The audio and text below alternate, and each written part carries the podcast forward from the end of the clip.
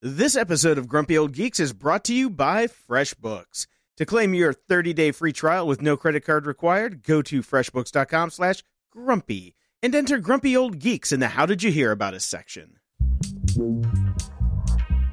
Grumpy Old Geeks, a weekly talk show hosted by Brian Schulmeister and Jason DeFilippo, discussing the finer points of what went wrong on the internet and who's to blame.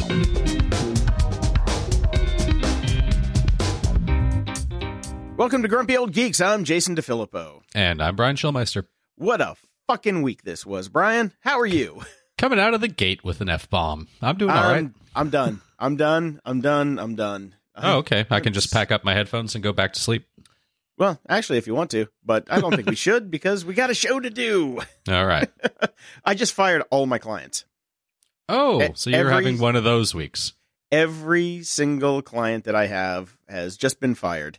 I uh, well, actually, by the time this comes out, they will have been fired. but uh, yeah, yeah, nope. Everybody gone, gone, gone, gone. Okay. You know why? Why, Jason?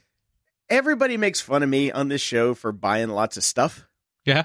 Uh, yeah, to do that, I work 80 hour weeks and have a ton of clients and have no personal time, period. Right. Mhm. And uh, turns out this week that, uh, you know, my friend Bob's in town, my best friend in the world, in town That's for right. a week. Yes.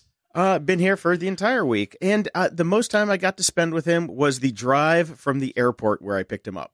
I was going to say I've seen a lot of uh, Bob's uh, posts on, on the Insta of the Gram and the Book of the Face, and, and you weren't at any of them. None. I have been working from 5 in the morning to 10 at night, pretty much every day. And well, I'm done. sucks. Uh, yeah, Okay. I'm done. I can't do it anymore. You know what I'm going to do? There are going to be far fewer gadget reviews on this show. and uh, actually, that's something we should talk about because uh, we were talking off the air before the show started. Um, our podcast host has decided to comply with what we call the Internet Advertising Bureau's new guidelines for podcast advertising. Yes. This has caused you and I much consternation, as it well, were. Uh, yes. Uh, on the one hand, uh, you know, you know, I we have talked at great length on this podcast over the years about how internet statistics are inherently bunk and don't mean Yep. crap. Unfortunately, we do base everything on them.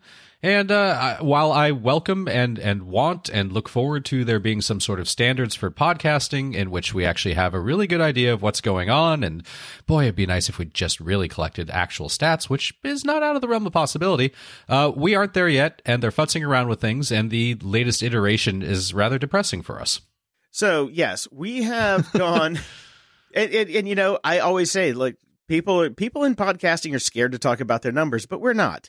So uh, what was it? Eighteen thousand downloads per episode was what we were at not too Yep. long ago.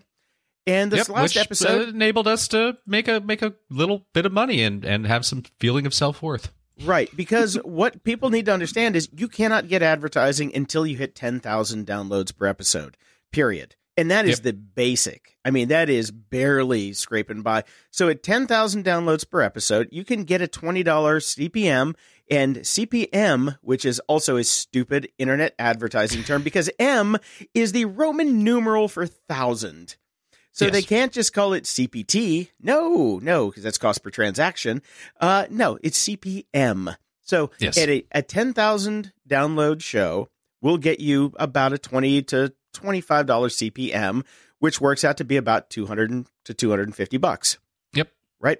Yep. Um, yeah. And uh, you cannot get that advertising unless you're above 10,000. We were at 18,000. We were raking it in. no, we weren't actually. But it, it just made us feel good that people were liking the show and listening to the show. And now we're at five. Yeah, Five. I, I still don't understand how that happened, what's happening, what's going on. I mean, this is a lot of insider baseball here, but uh, It is, but I want might- people to, you I might want people notice to a- understand. yeah. a lack of, of, of happiness in this. Well, I, we're never happy, but I, I mean, yeah, I mean, it's like what I, I did start to ask you this weekend. Why are we still doing this? What are we doing Yeah. this for? Is that is this a statistical anomaly? Is it because they're just messing around with stuff? Are we gonna? Are there that many people still listening to us, and it's just all foobar? I don't know what the. Nobody can tell us what's actually going on. Because the the weird bit about all this, our numbers are through the floor, right? We're not getting Mhm. people listening to the show. But here's the uh, here's the difference: is that our engagement is up And people are writing in all the time. We're getting new people writing in. We're getting new people subscribing to Patreon. We're And getting we're getting- new we're getting- followers everywhere. We're getting uh, Everywhere. yeah, everything. Everything is up. All you guys that are out there listening are are getting involved, which is exactly what you theoretically want. And that's what we want. We want to talk to you guys. This is fun for us. So, well, it's fun for us when people listen. when people don't listen and 13,000 people just tend to bugger off in an afternoon, that kind of makes us feel like, oh, what the hell's going on? So, just wanted to let you know that things are things are strange. So, when we ask you to tell a friend about the show, we kind of really mean it. Yeah, we We do mean it. And do. the- again, the weird thing is like we we are experts in this industry. Uh, so we know a lot of the jiggery that is going on and, and the Dumb weirdness and and Jason is specifically uh, knee deep, nay, ankle deep, nay, neck deep is in, the podcasting. I am it- well, I balls there. deep in podcasting. in the podcasting industry, and neither of us can really tell what the hell is going on with our show. We we have no idea. We really don't understand it. Uh, we don't understand the stats. We don't understand anything. So Here's it's the- uh, here's it's the process. here's- here's the other possible issue because we host at Libsyn. I have I have sung the praises and beat them to death for their their shortcomings of Libsyn. Libsyn has always been rock solid podcast hosting for us. But uh, Rob Walsh, who is the head of podcast relations over at Libsyn, we have butted heads many times, and I think it's safe to say that we hate each other. I'm pretty sure he does not like me very much, and I, Oh, you know, that's just the Maybe- way it is. I Maybe I should take over that that aspect. I would love it if you would, but here's the deal: I can't get a straight answer from him as to what the fuck's going on. So, Brian, Right. by all means, and if and if you work at Libsyn and from my hometown of Pittsburgh, Pennsylvania, please feel free. Let us know what the fuck's going on because we're just kind of tired of it. In the news,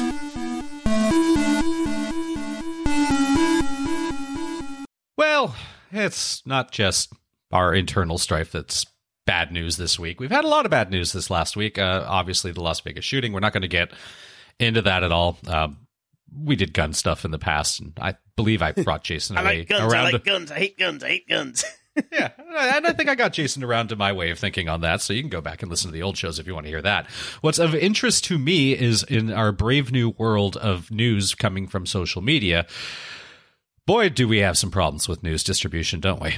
Jiminy fucking jeepers! How many dimes did how many hotels were blown up, and how many times did Tom Petty die this week? Jesus fucking Christ! Uh, yeah. So we have a link in the show notes from Engadget and uh, Jeff over at Patreon sent in the, the New York Times article discussing basically just the exact same thing, uh, where they basically claim, look, we're just an AI platform. No, you're not. Nope. You're actually journalism now. Yeah, I, I hate to break it to you. You are journalism because this is where people get news. Now, uh, the world exploded right away after after this Vegas thing with fake news everywhere. Uh, now, obviously, people will spread conjecture and whatnot, and that's to be expected. Uh, but we have people taking advantage, buying ads uh, for, for political purposes, posting them, boosting them, getting spread, getting passed around with incorrect information. This is not how news is supposed to work. It's not new though. I mean, to, uh, remember September 11th, It's not new. It's worse. Same It thing. is worse. It We is much, now- much, yes. much, much worse. We've automatized it now, so people Yes. can do a la carte dumb fuckery. That's Mhm. pretty much it. Yeah. Yeah. Yeah, and conspiracy theories go crazy. I mean, I can't even tell you how many times I saw and heard about how there was a second gunman on the fourth floor, even when it was finally just proven that it was an alarm that was going off with a mm-hmm. flashing light. It wasn't a gun. It was still on TV the next morning because the alarm hadn't been shut off, and yet the stuff is still being passed around like this is something the mainstream media is covering this up. No. No, no, no, they're not. They're not. They're not. And we have real real issues with news and you know to take it to Tom Petty how ridiculous was that It was so Uh, bad. he was dead people were it, it's a very sad occurrence Tom Petty's you know losing Tom Petty is a big deal but it got to the point where we were all making jokes like Schrodinger's Petty is he dead or is he Oh, not because that's the cool. news no it's not but neither is what happened Yeah. Neither is the fact that they come out and say he's passed, then they come back and say, "Well, hold on a second, we don't know if he's passed or not." Uh, this is you can't. This is not how it's supposed to work. This is not. This is the real problem with this never-ending need for clicks. Every second is a news cycle. Every second, we cannot pause. We cannot wait. Now I, I don't know how to deal with that with with with some with breaking huge things like the Vegas shooting, but I do know Yeah. if somebody passes away, I think we can all agree we should wait for the family to make a statement before we report anything. End of story. Mm-hmm. Right? Absolutely. It's the right thing to do, and I we gotta we gotta change this. We have to change this. Ah, but is it fiscally responsible to the shareholders to change it? That's therein lies the rub. Now uh, we've got a we've got a thing coming up. I, I did a one of one of my clients that is now probably going to get a notice that he's been fired shortly. Uh, did an interview with Tim O'Reilly this week, Mhm. and uh, Tim's got a new book coming out that I think we're definitely going to read soon. And he just says the economy has screwed up everything in tech. Uh, Right. You know, it's like this this whole bullshit around shareholder value has ruined the world. And but he's he's very he's bullish on the future in technology. So it's it's actually an uplifting read. It's you know it's not like listening to this show, but um, yeah, it's like his book and Joi Ito's book. Like these are big thinkers, and you know they they they look forward to the future of our our technology overlords. But uh, Well, but yeah, uh, this you is know, but I the think- problem right now is these stupid fucking companies are just running the algorithms and thinking everything's okay. Yeah, and it's not. It's And- it's just not. And the funny bit is this this article comes from Engadget that you first linked to, Mm-hmm. and it says right it, just last month Facebook launched its crisis response feature. Okay, response. And Yep. you put this in here a couple days ago, uh, and it came out on the second. Today is now we're recording this on October sixth, so that's four days to fix a fucking typo. Nobody Uh, cares. Nobody cares. So I did go. Le- I actually signed up for Engadget to leave a comment and berated them for the fact that they cannot have a spell checker apparently over at Engadget, even though it's free. It's built into everything. I mean, I'm looking at it right now, and it is the little red dots are underneath it. That's How how, I found this, it. people? That's how I found. I'm like, what? What is a crisis response? Yeah. and then I, just to make sure that uh, you know, I'm old. Maybe this is what the kids are saying nowadays. I figured it should be a response, but yeah, no. I went and checked it. It is still broken. And Okay. here's the interesting thing that I also found out is uh, what they're doing now to get around ad blockers is they're Mhm. putting their CSS in a different place where the ad blockers will pick it up. So when you go to the website, the website is broken if you have an ad blocker on. Yeah, so you I have started to unblock that. it. Yeah, that's that's the Yep. new trick that these guys are doing. Yep, it's pretty clever. The other thing about this article is they talk about right wing conspiracy sites. Have you ever heard of a left wing conspiracy site? Period. No, because they don't exist. I mean, sure, there there are crazy people on the left. There, you know, there are people that go way overboard, but not to the same degree. Hell of a lot more on the right. Just look at the White House. I know we're not supposed to say it, but fuck you. I'm having a bad week. Wow. All right. And speaking of bad weeks, AOL Instant Messenger is finally going bye bye. This makes me extremely sad. It shouldn't. You're not on it. I know because I am. I'm on it right now. Wow, no wonder you're not paying attention to the show. Okay. this do, this actually does bum me out. I mean, I I look, it, it was time. It's it's not surprising. No one uses it. I mean, I remember there was a period of time when I mean, just okay, instant message in general. Like I had hundreds of contacts on instant message. Yes. and I, that was a great way to stay in touch with people. It was now, I still use it. It because, was it was Slack before Slack.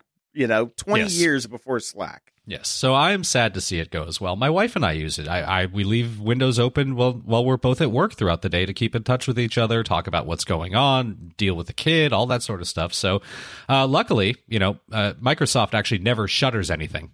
They just stop supporting it, so there's still Messenger. So Okay. I will be I will continue to use my my what's the name of the client? I, Adium, my Adium client on my Oh, wait, Mac. You're still using Adium. That's awesome. I am. I am. Uh, and I've so far I've seen Yah- Yahoo's Messenger died a couple. I think two years ago they got We- rid of it. Yeah, so we covered that on the show. Yeah. uh, now AOL's getting rid of theirs. Google got rid of theirs. I will be lone man standing with my Messenger account in Adium. The Adium stands alone. The Adium stands alone. Hi Yes. ho, ICQ. The Adium stands alone. Because Yeah, that's so the only I- thing that's going to work is ICQ soon. Yeah, I know. It's it's pretty. It's it's sad to see it go. I mean, this is this is a serious technology. This is like this isn't like Gopher going away. This is uh, more more involved. So, So- yeah, and and long before Tim Ferriss created the four hour work week, I used AOL Instant Messenger to be a remote worker. I left my my shiny job in Hollywood and movie industry advertising, moved to Chicago, and I had a BlackBerry that was built for Instant Messenger, AOL Instant Messenger. It was an Right. AIM BlackBerry. I'm going to have to pull it up because we're going to use that in the show notes. We have to. I think so. all I had to do, I had that thing with me everywhere. I would take the day off and go to museums, and then I would get uh, uh, a message on AIM saying, "Hey, you around?" I'm like, "Yep, what's up?" and and he's like, "Hey, we need this done." I would jump in a cab and go home before Uber, when cabs worked, and go home and get the job done. But most of my day was spent enjoying my life. And I thank AOL Instant Messenger for that. So I am, Yeah. you know, God bless him. I agree. I agree. And it was a sad moment when I logged in this morning and I got the message from AOL System Message. Hi there. We want to let you know that AIM will be going away on December 15th, 2017. Until then, you can continue to use AIM normally, but as of December 15th, AIM will be discontinued and you will no longer have access. Thank you for being an AIM user.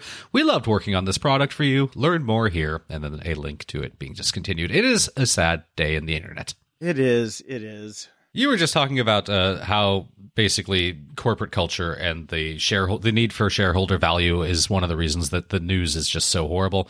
Uh, conveniently, I also had a link very much about that called "Bad Job," and this is a book by Rick Wartzman that's coming out called uh, "The End of Loyalty: The Rise and Fall of Good Jobs in America," and it basically says the exact same thing. The primary culprit is corporate culture, which has explicitly elevated shareholders above employees. This is why it's impossible to have a good job anymore. This is why there's no employee employer loyalty. This is why something has just gone so wrong with the American It's dream. literally one.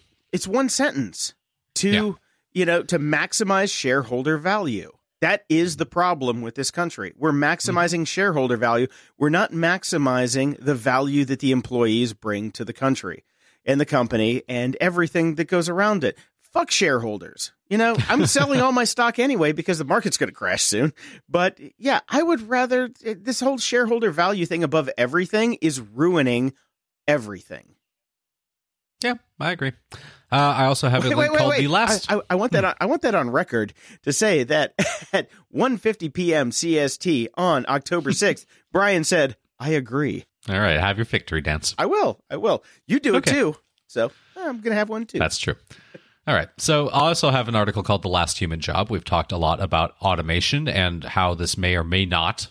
I'm on the, it most definitely will uh, screw us all and end up with us all in, unemployed side of the fence. But uh, what this ar- is arguing is that basically the one thing left that mass automation will never be able to do better than humans is care jobs. So I'm going to go start retraining myself as a social worker or something. Okay, well, I'm on the other side of this argument now after uh, listening to Tim O'Reilly talk about it because I'm telling you, we're going to read this book and we're going to review it in a future episode.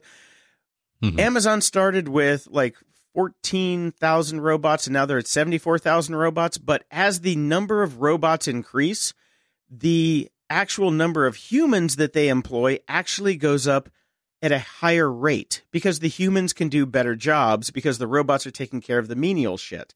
There is there is Right. a there is a line there is a line that you can graph with you know the way that automation is working in some of these industries that leads to better jobs for humans. So I'm not I'm I'm not you know yes we've talked about this on the show and I think that the numbers are actually starting to come out in favor of yes once we automate some of the crap jobs it gives people a way to do better jobs because the you know they're taking care of it. The the money's still coming in so then they can hire more people to do better things. So you know I, I I'm I'm kind of bullish on the future of humanity at this point and we'll see how it goes. And that's saying something coming from me. Seriously That's true. No, I want to read that book and, and I want to be hopeful. I want to believe. I want to be convinced otherwise from what I my current position is. Yeah. So please, let's find things that do that for me. Mm-hmm. Now, we've talked a lot about sleep before. Uh, that that's been a pet project of yours, where you've tried every who's it gadget and what's it known to man Yep. for tracking your sleep. And, I have a new one this week stuff. that we'll talk about soon too yes Well, a new study has come out saying that social jet lag may be to blame. And before you think that I'm talking about social media, no, no, this has nothing to do with social media.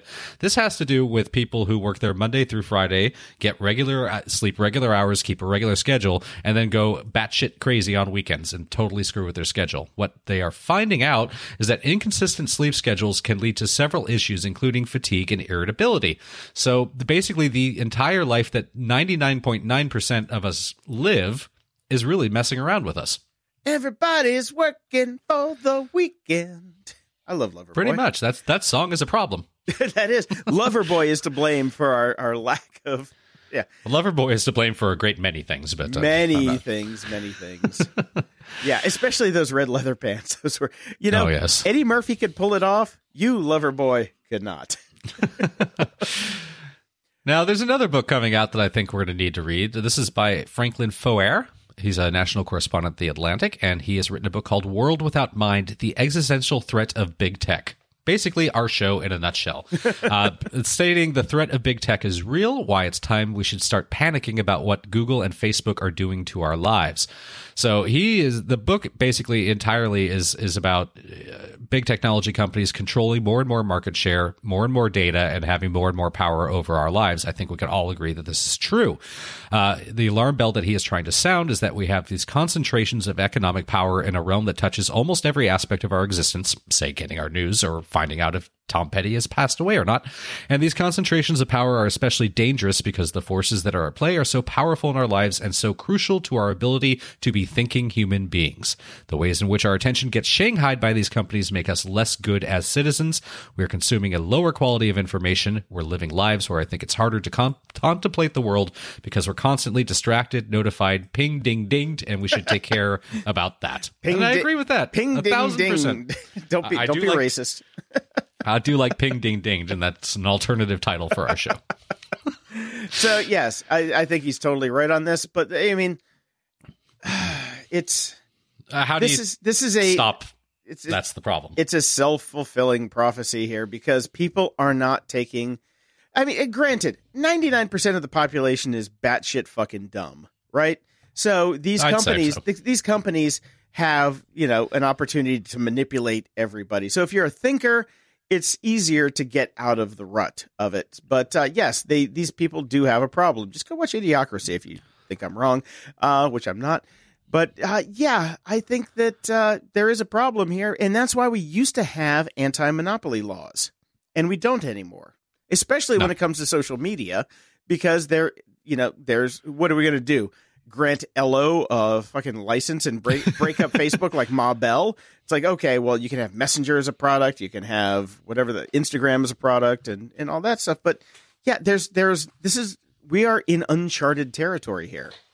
Yep, we certainly are, and it's not looking good. So, Mhm. should be a good read. I look forward to it. And of course, on the heels of that, why wouldn't I bring us a story about somebody else that's trying to bring us another social network? Oh Jesus fuck! Really? Really, this one's called Strava, and it's a niche social network for athletes. Okay, when I saw ads. Strava, I thought it was like a, a artificial sweetener that I was going to put in my coffee. It sounds That's like ste- stevia. Stevia, that's it. Yes. Okay. Yeah. Yeah. So I guess there's this guy James Quarles. He's the CEO, and he is uh says, "I love this. This is I open Instagram when I'm traveling to document my photos. I use Facebook to share photos of my kids with family members who are distant. I use Twitter to try and beat CNN for breaking news. And when I'm running, when I'm swimming, when I'm looking for advice to stay active, that's when I would open Strava." Because we all need all these niche social networks for very different things. all I want. You know what I want? To, I want a social network called Silence. Eh, You know what it does? You- you nothing. that. It's- It's called it's- nothing. It's called Ello. It's still there. and and and as as every week, I got two friend. I got two friend notifications today from Ello. People still keep following me on Ello.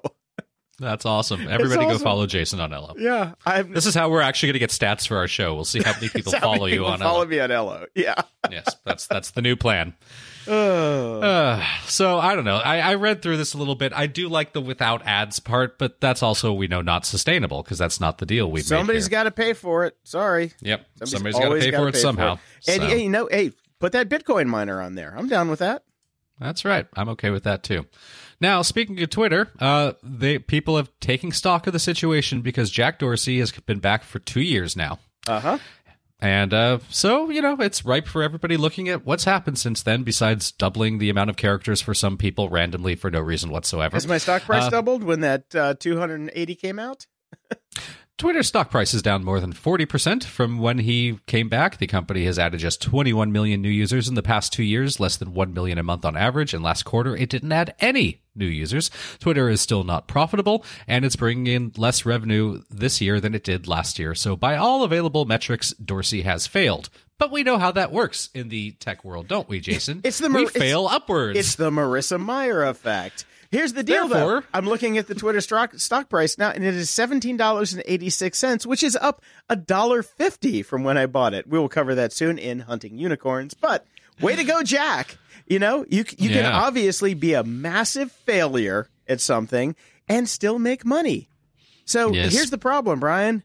We're too hmm. good. We just need to fuck it up. okay. Let's get back to just talking about Trump all the time. I wasn't talking about Trump. I was talking about Jack Dorsey. No, no. I mean, that's that's how we'll fuck it up. That's how. We'll... That's true. That's true. Yes. Yes. We got we got more hate mail about Trump than anything we've ever talked about. Even me saying retard and raping, uh, which was uh, there were there were a total of three emails about that, but Brian got butthurt, so we I, I'm not allowed to say retard anymore. No, you're not. Although you just said it three times in one segment. So Trump, Trump, Trump. So I, I I counterbalanced it. That's awesome. Well, now, so here's something that is no longer being allowed that I actually didn't even know was happening. Google is no longer allowing users to skirt paywalls using its search engine. So you used to be able to skirt paywalls to get news uh, by Googling, basically, and you would get the first click free. Which is Yes. a policy that they had in place. I was not even aware of this. It allowed users to access at least three free articles per day through Google search results before hitting a paywall. If you did not comply with Google's policy of allowing your content to be out there for free, then they would they would put you way down in the rankings. How fucking bullshit is that? You you understand that I knew about this and I never talked about it on the show because I ne- didn't want it to go away. this is one of those things where you never tell somebody about your favorite restaurant because you don't want it to be taken over by douchebags. Apparently, Yeah. somebody has found my favorite restaurant, but yes, I used to use this all the time. I had no idea that Google was doing this to publishers. That is that is pretty messed up. uh huh. So, but hey, they got rid of Do No Evil a long time ago, didn't they? And that that was never a company policy. Some idiot wrote it on a whiteboard. That's all it Right. was. Yeah. You know, that's it. It was never it was never it never came down from the mountain on the stone tablet saying, Don't be evil. It was just like, eh, maybe let's try this don't be evil thing. And that's all it was. And So what you're basically telling me is that Harvey Weinstein just wrote down "Don't fuck with chicks" somewhere on a whiteboard. Yeah. he just never he just never followed the policy. exactly. exactly. Oh, good times. So they're replacing this policy with flexible sampling, which now allows site owners to decide on how many free clicks people should get, as it should have been all along. Yeah. so thanks, Google. Yeah. And uh, AAA has now come out with a. I love the world. it's great. I'm actually really. This this this episode's rough. I'm not gonna It is lie. totally rough, and it's going to be rough because yes, I, I I'm haven't getting slept more in a more- week and a half, and we're just we're we're tired. I'm getting more and more depressed as we go along. So, AAA has done has now released a study that basically says, you know what? It isn't even just the phones and the texting. It's all the shit that we're putting into all our cars. It is making us less alert. We're more dangerous behind the wheel. None of this is good. Any single device that we use, even if they're in dash voice activated computer systems, which is what we're telling everybody that they need to use instead of using their handheld devices, you know what difference that makes? Fucking nothing. Apparently. It's still causing distractions. It's still causing up to 27 seconds after the task is completed. You're still distracted. None of these things are helping. They're all making us worse drivers. Uh, bring on the automated cars. I'm done with this. Oh my God, Brian has finally given up. Bring it well, on. I've given up on humanity, Jason. I have given up on humanity. I welcome our robot overlords. I am so tired of people being stupid, and the way that we're working and moving towards is just making us worse and worse and worse. Speaking of worse and worse Hang and on, worse, hang which- on. No, you, just you gotta let me. You gotta let me come in on this one because yes, the whole the whole shit with stuff in the car. Give me a cassette player and a cup holder. And I, I, I know even the Germans they go, Why do you need a cup holder in your car? You're driving. You should not be drinking while driving, even if it is soda. No. Um, yes, it is terrible. When you're at a stoplight, I want you to count. When the light turns green, count before that first car leaves. You will see that it's about five seconds. It is about a third of a second before I'm on my horn. so if you're if I'm behind you, I am on the horn as soon as the goddamn light goes. But look at people; they are fucking all over the place. It's ridiculous. Yep, it is. It's bad. okay, ah. thus end. right, thus end now- with my my bit. Okay, so let me get back into my what would have been my awesome segue. Speaking of worse and worse and worse, just when you thought Uber actually couldn't get any worse than they are as a company, they find a way to shock me and Ah, surprise I know me. you beat me to this one. I, I was like, this is the one I thought that I was going to beat you to the punch on getting in the notes this week. Now But, I uh, don't know if I'm more mad at Uber or if I'm more mad at Apple. Uber. Uber, be more All mad right. at Uber. Uber's iOS app has secret permissions that allowed it to copy your phone screen. Let me repeat that and rephrase it. If you have the Uber app on your iPhone, they can take screenshots of your phone, no matter if the app is actively running or not, anytime they want, and they are sent to Uber.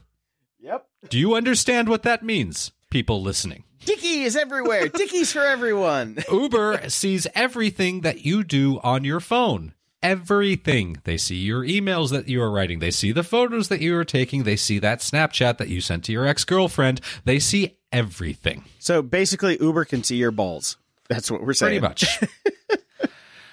now, why Apple gave them this grant? They had to get a special, it's called entitlements. They're a bit of code that app developers can use for anything that Apple has to sign off on basically to allow them to have it.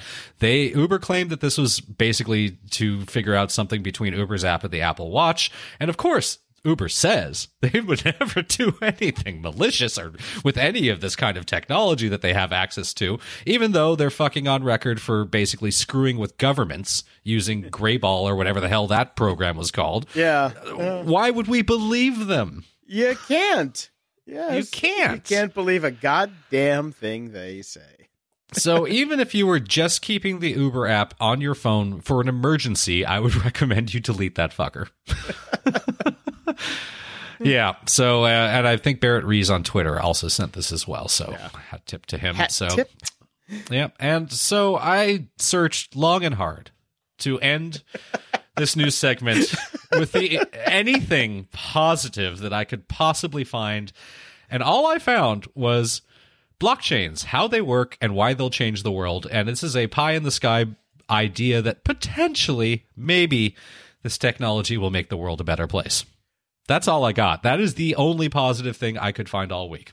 And to follow that up, we actually have a new advertiser on one of my other shows for a company called Ambrosus. They're mm-hmm. using the blockchain to basically tame the supply chain between Right. for food and medicine. So you're not getting shit food and shit medicine, which mm-hmm. makes every they're using like the Ethereum model with smart contracts. So Right. everybody has and sensors and things like that to actually bring things online where there's accountability at every stage of the supply chain. So Right. I you know I never thought about that, but that is actually a pretty good use of the blockchain because then everybody gets to see it and governments can audit it. And then when somebody fucks up, you can go back to the blockchain and say, "No, they said this had you know ingredient A, but we've tested it and it has ingredient B." You know, and then Yep. somebody goes to jail, but we know nobody goes to jail in this new world unless you like pot and and and, and drive a hoopty.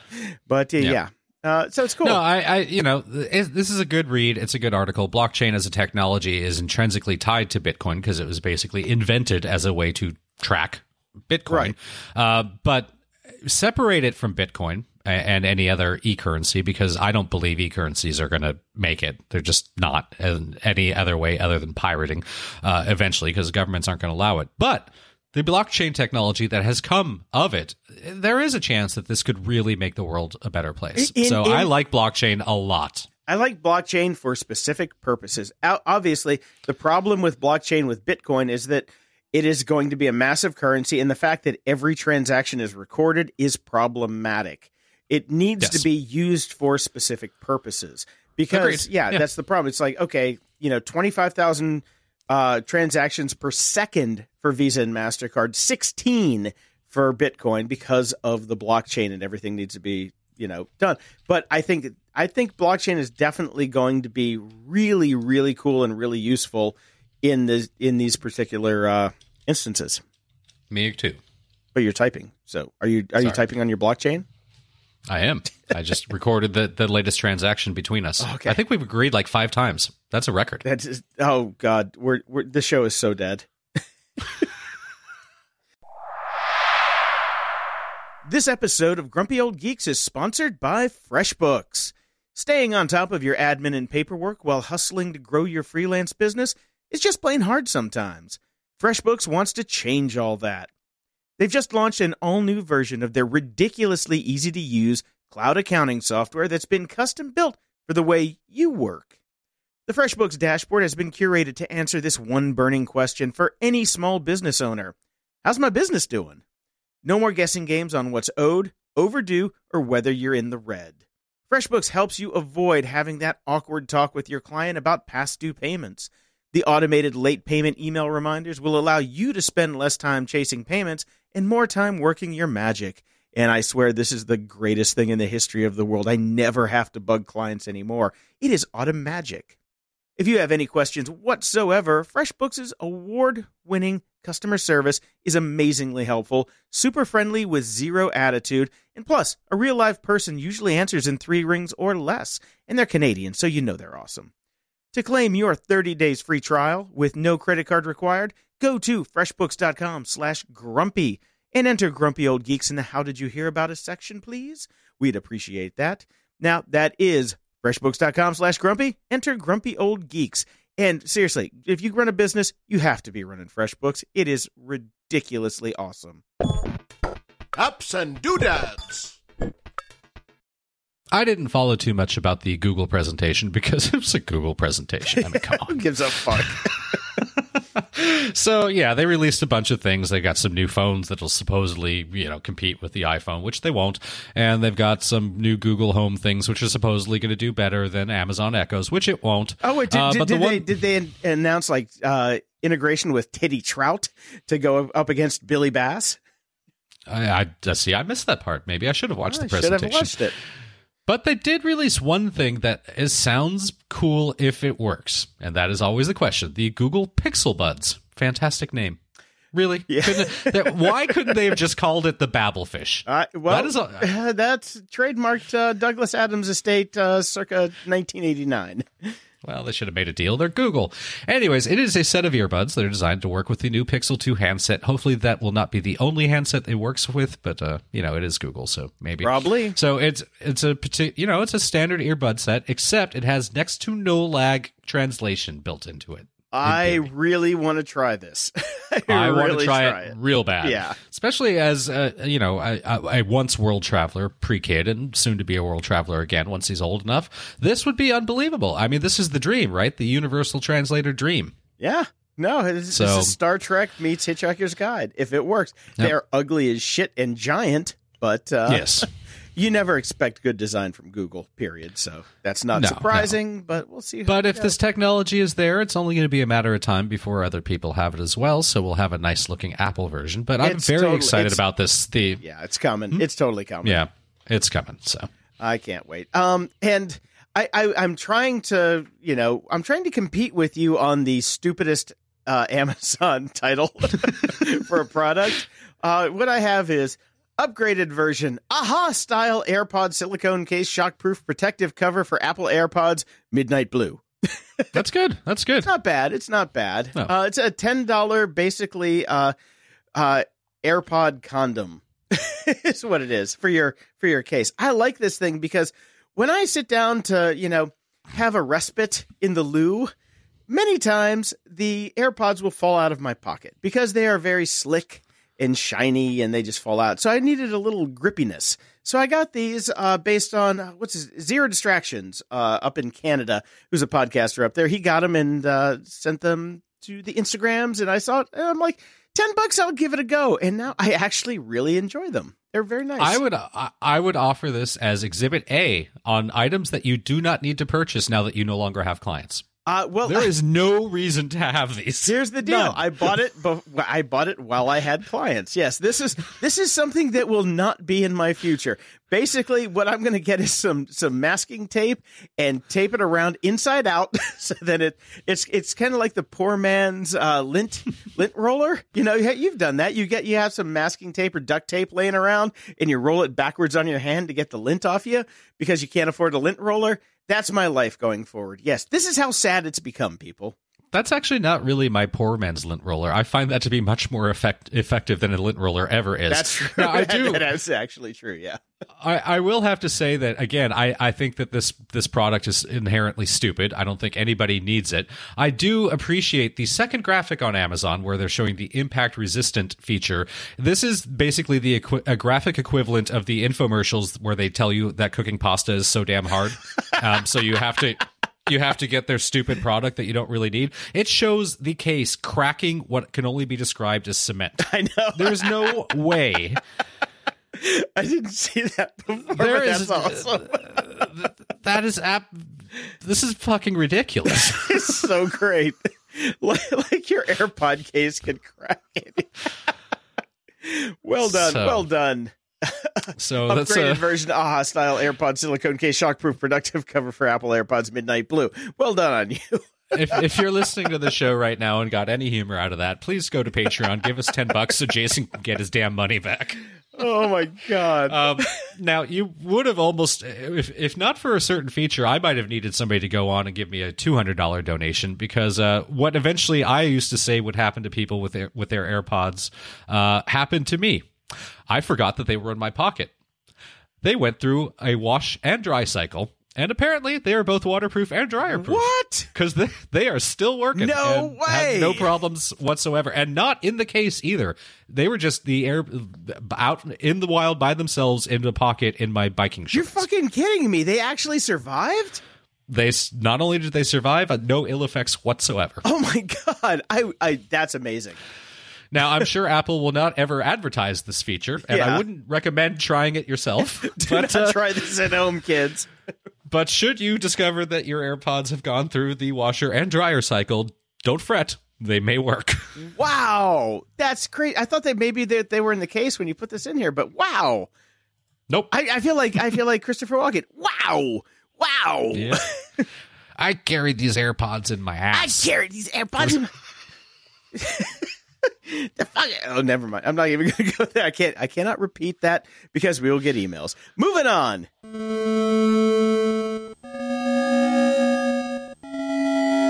Media Candy. We won't do this every week, but since the show is so brand new, I thought we'd just do a little follow up on Star Trek Discovery, or as I like to now call it, Star Trek Upptäckt. Upptäckt. Is that Klingon or is that uh, some other language? That's the no, that would happen to be Swedish for Discovery because I happen to go get the show from Sweden because I'm not going to pay $54 for one show. Okay, warp speed to Sweden. So, yes, uh, after it airs on Sunday, I, I go to Sweden on Monday morning and I watch it Monday night. I liked the third episode quite a bit. Jason, did you see it? Uh, I've seen them all. Yes, I, I actually really enjoyed the show. So, Yeah. and So, uh, I, also, I- I- I, also went to Star Trek. And at first, I thought that was Klingon. I'm just like, what the hell is this doing in here? And then, I'm sorry, I'm still laughing at the fact that this is, this is Swedish for Discovery. Yeah, Yeah. Two seconds on Google. Could have used the little uh, Pixel Bud translator. Would have worked fine. yeah. Okay. Uh, I got a little bit of Orville follow up. So I've got uh, guests in town that I haven't seen. So, uh, well, they were out having a good time, and I'm sitting here editing bullshit. Um, Yes. I watched episode four of Orville. Still sucks. Right. it's still a steaming Okay. pile of shit. Uh, Yeah, has no I- idea I what it is. I don't see any positives out there for it. Nobody's talking about it. Nobody's saying it's good. So that's just uh, it's uh, Orville has been filed into my will never watch file. Yeah, yeah. Put that in the in the TP file. It's like, uh, right. yes. Does a bear shit in the woods? Yes, it's called Orville. Gotcha.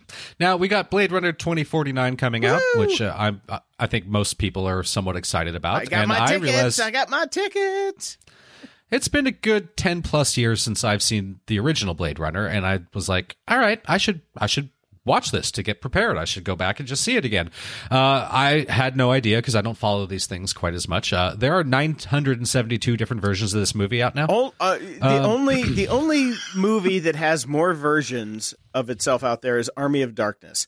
So if you ever wanted to get Army of Darkness on DVD, there are so many editions of Army of Darkness that it's ridiculous. And and it gets to the point where at the end of them, when you listen to the the you know the commentary track, Bruce Campbell comes on. He's like, "We're doing this shit again? Are you fucking kidding me?" but yes, um, Yeah. I hate Blade Runner. I'm sorry, I did not like the original movie. I don't care for it, but I'm going to go this see it. This explains why you're so excited about the new one. then. I'm Okay. going to go see it because yeah, was it Ryan Reynolds? Is that the guy, or is it the No. other one? It's the Felipe. Felipe No. Reynolds. whoever whoever the new Blade Runner is, he, he's basically you could have cast a two by four and you would have more emotion than that guy. I've seen the trailers.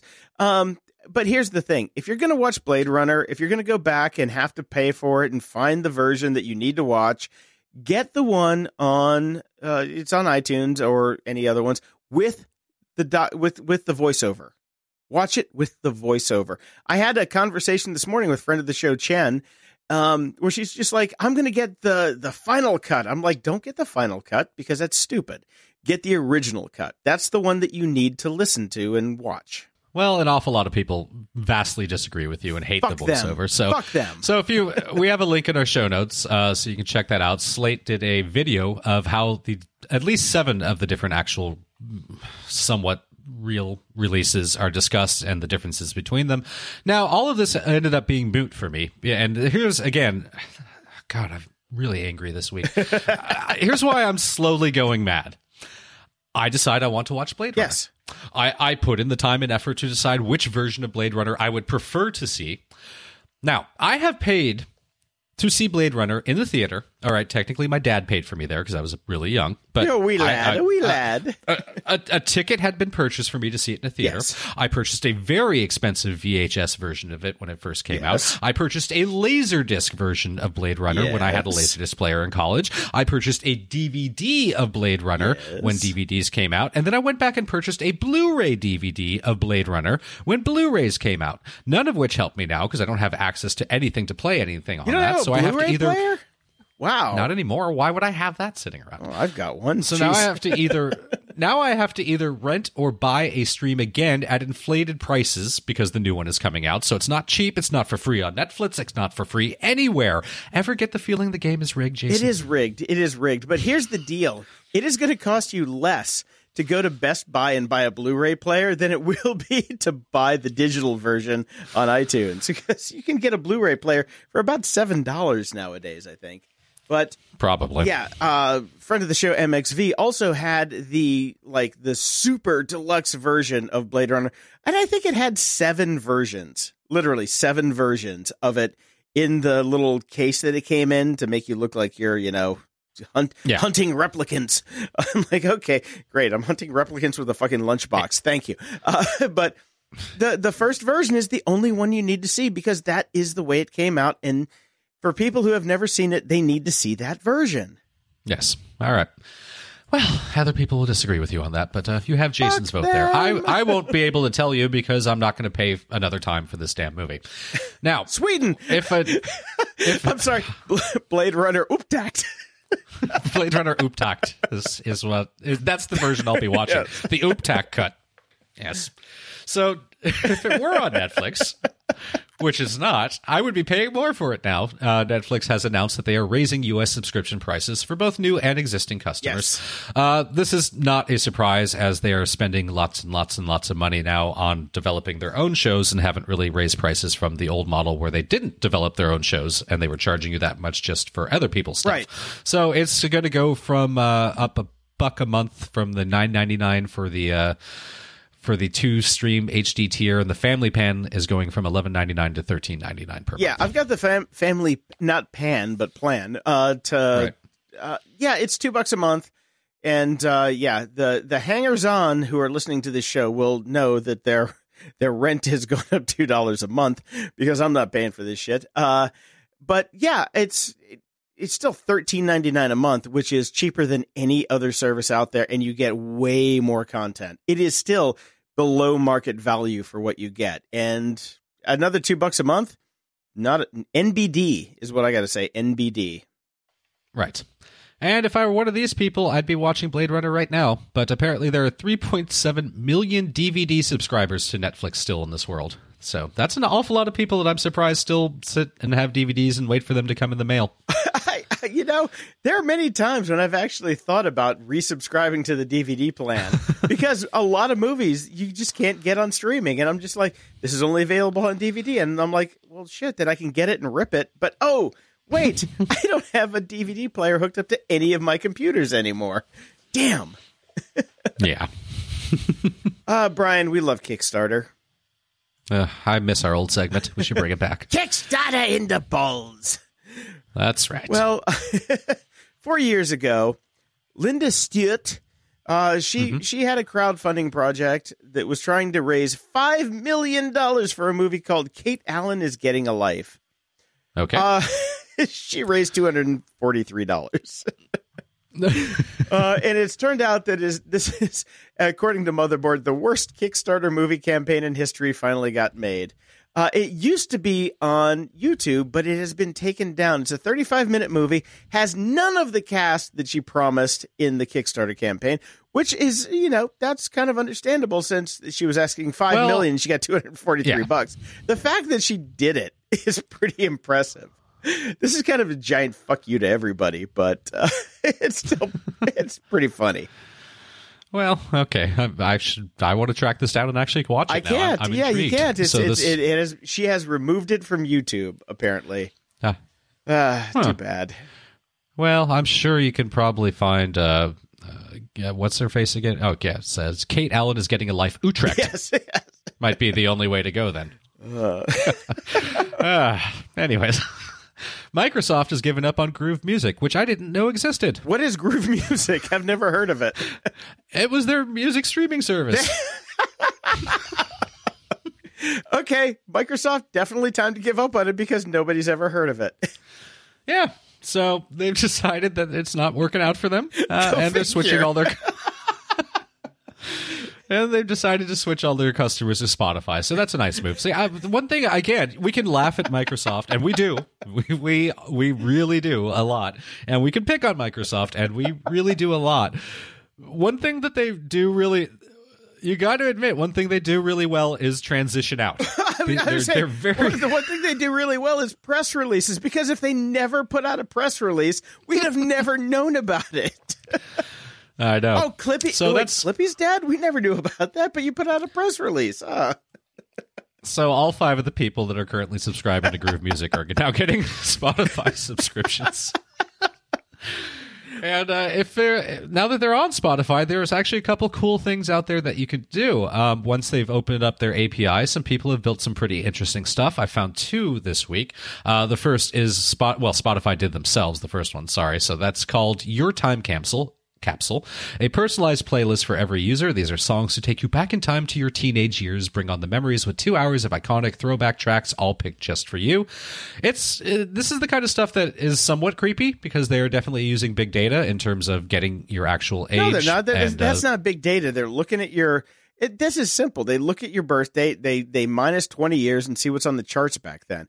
I granted, I'm going to get some Duran Duran, but what I was listening to twenty years ago was the Exploited and Dead Kennedys. Well, if that's what you've been listening to on Spotify, then you will get a much better. It, the algorithm is a lot better than that, Jason. It just doesn't find the big hits from 20 years ago from your birthday. It it it delves based on your listening habits and what you're listening to now. Okay, well, uh, my my playlist is really very spot on. Like it's good. Oh, cool. I'll check it out then because yeah.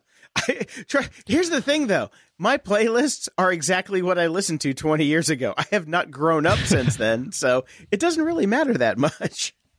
That's true. Fair enough. So, and the second one I found is is a cool one. This was created by uh, Paul Lamere. It's called Boil the Frog. It's a 2012 web app, so it's been around longer than Groove Music. and by the way, the whole Boil the Frog thing is has been debunked. Yes. So, uh, stop it with the Boil the Frog. It's just a good name for this because the idea is you basically pick two artists and it creates a seamless playlist linking the two. That's kind of cool. Maybe maybe right? I'll, it's kind of cool. Maybe I'll go with Yahoo Serious and Fred Schneider. and see where we where where where the twain shall meet.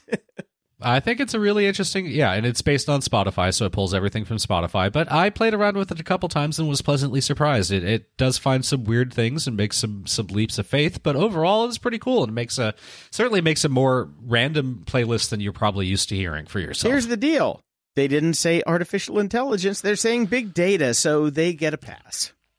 and uh, also part of the reason they made it into our show. Exactly, and I want to try this because it is kind of cool. I definitely want Yeah. to check that out. And finally, one big other music story that came out this week: uh, the Rock and Roll Hall of Fame 2018 nominees have been revealed, and boy, did it make me feel old. Oh my God, they were talking. Okay, here's the deal: the 60 year old guys on WGN's morning show were talking about this, and even they said, "Man, I feel old," and I'm just like, "Oh shit." the Ca- the Cars, Depeche Mode, uh, Rage Against the Machine, Oh, the Rage Eurythmics, Radiohead. Yeah, radio. Two Fuck albums. Me them. Fucking Fuck break. them. Anyways, Depeche Mode, I'm super excited about. Okay, so, here- but here's, yeah, here's my list. old. Here, here's my list. Uh, I'm going to pick five from this list, and you tell me where we where we kind of uh kind of align. The Eurythmics, yes. Yes. Rage Against the Machine, fuck you.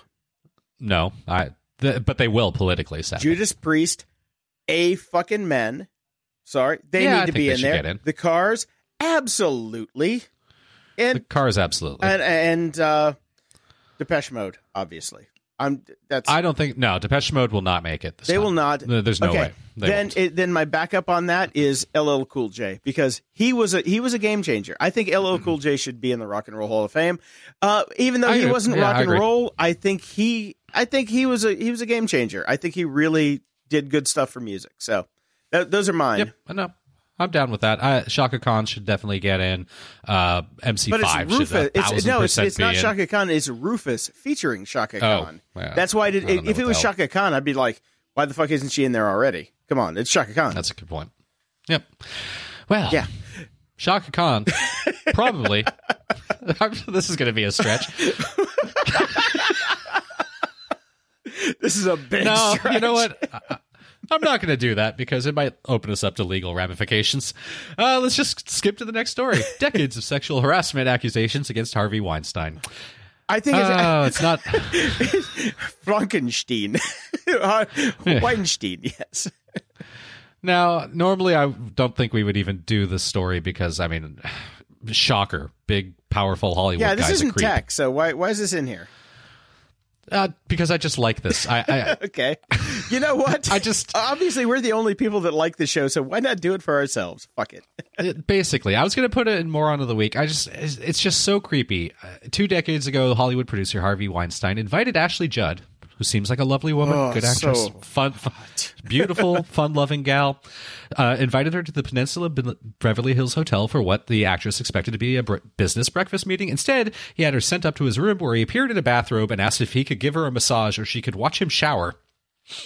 You know, um, Now- I think I, as creepy and as horrible as Harvey Weinstein is, I can see, I can see it. I can Oh, see Jason, it. I can see it. Uh, that he would do that because Ashley Judd was in a bunch of his movies back then, and she was the Char- Charlize Theron of the day. She is, she was the the thing, and I think probably Harvey broke her from Hollywood. Uh, she went and married a NASCAR driver and left Hollywood and doesn't do movies anymore. And it's all his fault. So we need to go lynch Harvey Weinstein for his bathrobe meandering massages for sure. In a statement to the Times on Thursday, he said, I appreciate the way I've behaved with colleagues in the past has caused a lot of pain, and I sincerely apologize for it. Though I'm trying to do better, I know I have a long way to go. He added that he was working with therapists and planning to take a leave of absence to deal with this issue head on, aka take money baths and just hire hookers instead. And run for president in 20 whatever. so screw this guy. I mean, the reason I put this in here is because it's not just tech douchebags. It's just douchebags. Brian, the problem is you're calling out all fat old white guys. That's us. so what are you going to do? I'm sorry. I could I give you a massage? Jason? Oh. I'm just here in my I robe. could I could use one, Brian. I could really use a massage. Let's deal with that problem head on. At the library.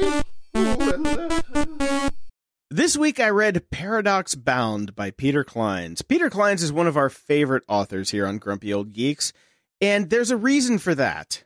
He is a professional writer who writes amazing stories.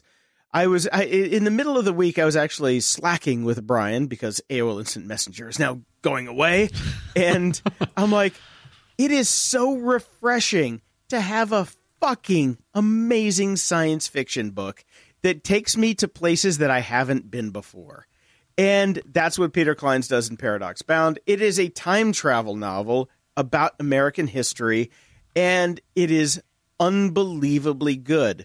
The problem I've had with the recent books with Cory Doctorow and Annalee Newitz and all that stuff, they are so heavy handed with their morality and their their message. it's like patents are bad, patents are bad. Oh my god, copyright sucks, dude. You know, it's like, oh, oh we're gonna have a party and and, and no patents, dude.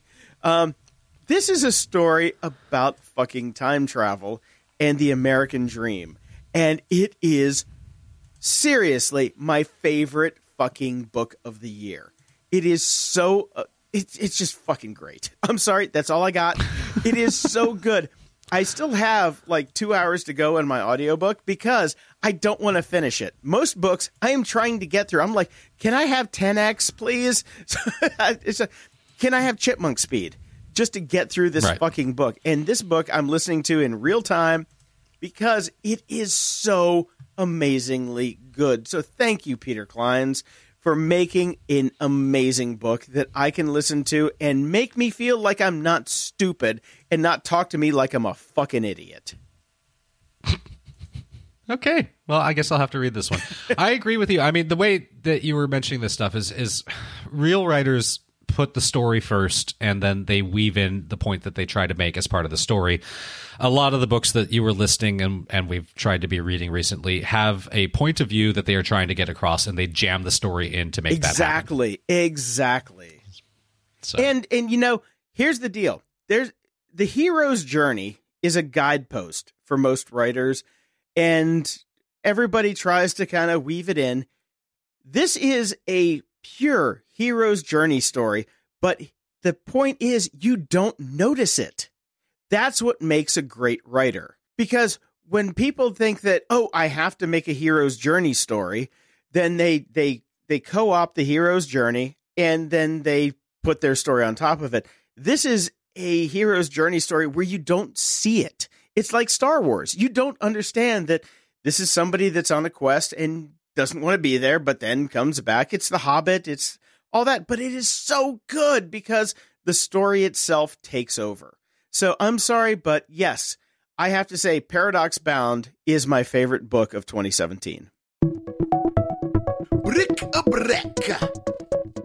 I don't watch Saturday Night Live in real time, but uh, when something pops up little bits and pieces after and everybody's talking about them, I will dip in. Ryan Gosling obsessed with the Avatar font is font is the funniest sketch of Saturday Night Live season premiere. I agree with that. This is hilarious. If you've ever done any typography, this is so damn funny. it is so worth a watch. It was so. It not only does it make fun of typography, it makes fun of Avatar. Two things I dislike. So fantastic. Okay, I miss. It. I watched. I watched the intro, but I didn't see the this bit, so I'll have to go check it out. It's definitely worth it. Uh, another link I saw this week, and it, you know we've we've had some German on the show recently, so this caught my eye. Eight uniquely Los Angeles experiences that there should be a German word for. German words well known for you know expressing emotions that are not Pinks, normally discussed. Pinksgavaten, because you wait outside of Pinks for a long time. So Pinksgavaten, I think, is a good word. That's a good one. Now, this just pr- describes the feelings. It doesn't actually give you the ah. words. So, the one I particularly liked is the disorientation of living in a seasonless present. Yes. I, that's when yes. I first moved there, my, like six months in. I'm like, no wonder people are crazy here. It's always sunny.